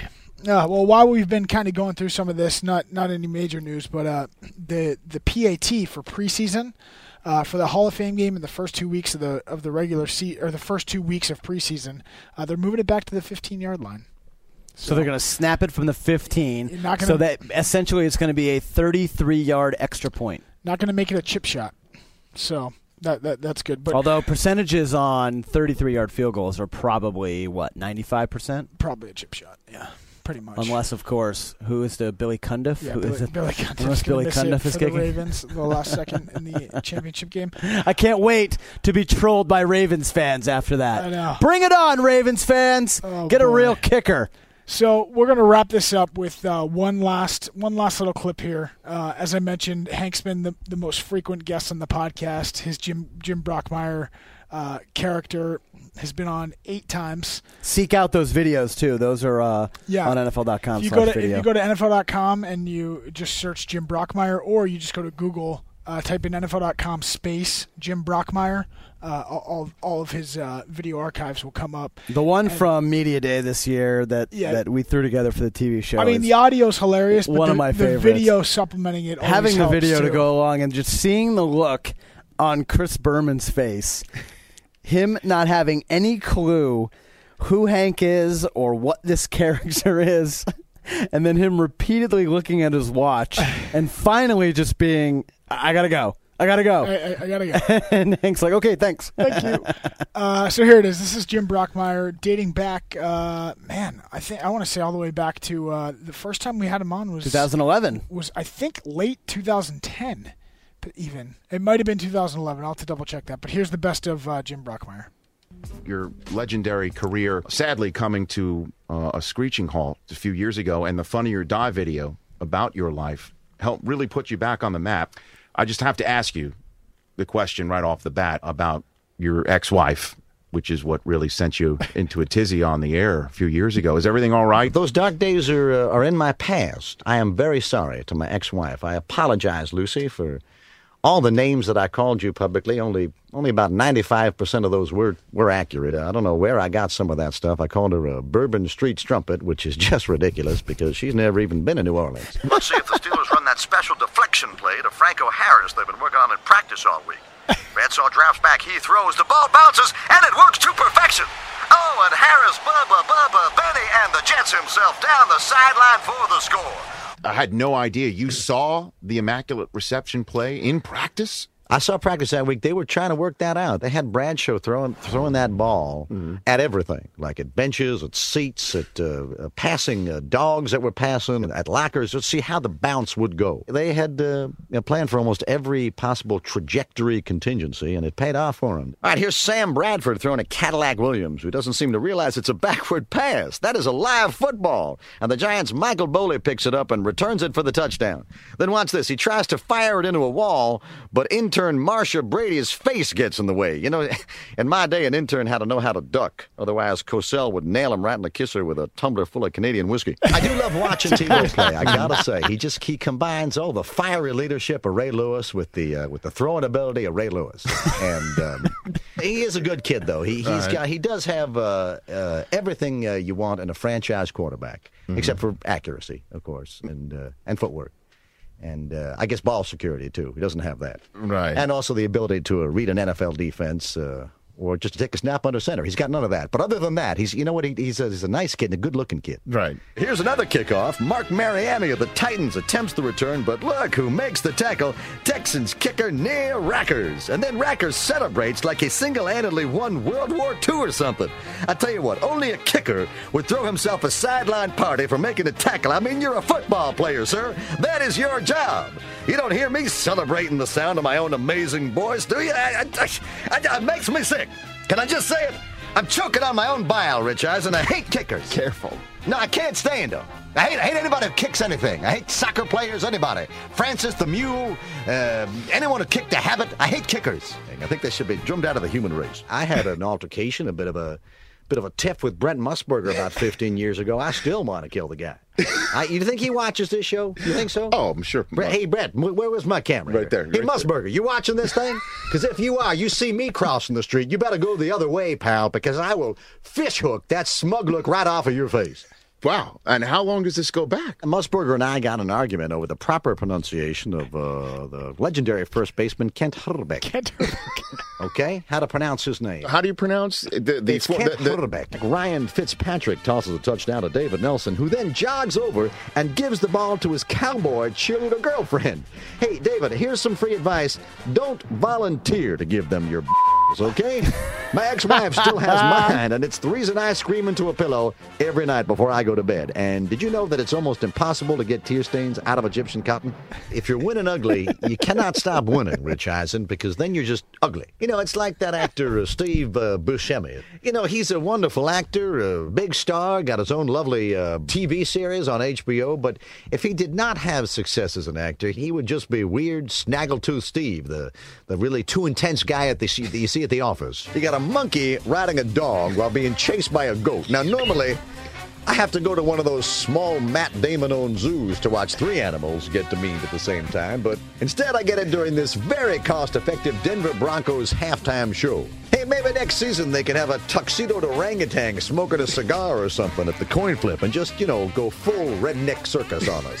Where'd you watch the game? We rented a, uh, a baseball stadium. I you know, I love baseball. Yes, It's I my first love. On the Jumbotron, we watched it. And what a group of people. We had Eddie Mekka from Laverne and Shirley.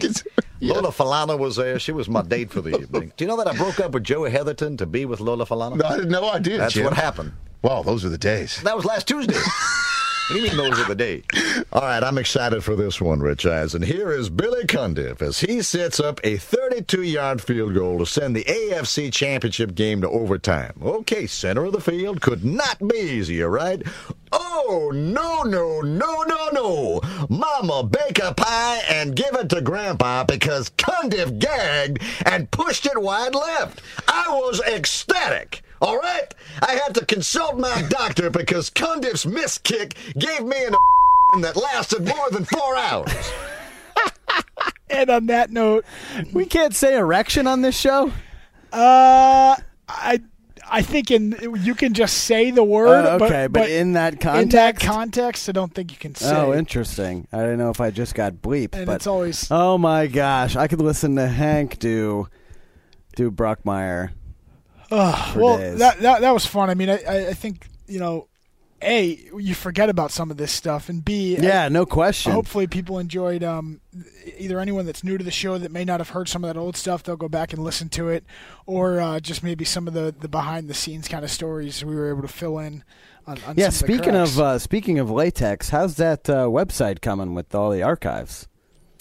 Oh well, good. Better news. We don't. We didn't need to archive them. We, Oh, uh, okay. We, we got a. Uh, we, we changed uh, s- storage and RSS feeds. You can only have so much. Right. We were able to change some stuff around where uh, we didn't have to create a secondary uh, archived uh, li- Rich Eisen Libsyn RSS podcast feed, which everything I just said probably nobody understands. but I, that- I don't even understand. I'm that's sitting right here. But uh, yeah, you're only allowed so much data storage, so we were able to finagle some stuff around and uh, get get some extra. So nothing got deleted. Nothing's deleted. Everything's back up. We had to take about hundred episodes offline for a month, um, and now they're all back up. Oh, great! So people can really go back into the archives yeah, without people can go f- uh, navigating to another site. the, full way back and uh, and get anything they want. Episode one with Dan Patrick and Ray Lewis. Yeah, episode one, DP and Ray Lewis. I believe that this. Uh, I'll get you a count on the episode here in just one second.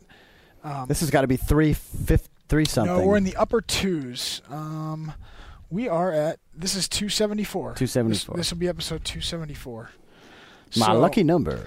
Yeah, back next week though, as we said, uh, Jerry Ferrara in studio. We're efforting uh, one of the uh, one of the higher selected draft picks from the 2014 NFL draft. Excellent. And uh, the man himself, Rich, will be back in studio as well next week. But uh, that's all I got, Brockman. You got an international shout out? Yeah, that's. uh I mean, you could if you want to tap dance for a second. Law. Yeah, I will actually. I uh, I wanted to give a shout out to um, the Undisputed podcast folks down in in, uh, in New Zealand. Oh, I did their podcast. Were you just on? Yeah, they had me on uh, before the draft. They had me on. Those guys are great. Um, Big Rams fans. Yeah, well, Eagles and, and Rams fans. Oh, okay. Uh, and then uh, I did another podcast. Uh, you remember I met the guy, um, uh, James Dixon, who Uh, Yeah, he emailed us talking about his uh, his weight loss, Yeah. and he was running a marathon. Yeah, ran a marathon, got engaged. I, uh, him and Will, uh, they do uh, the Tuesday morning podcast, the Tuesday morning UK podcast. I did that today, so Oh, nice. shout out to those guys for having me on and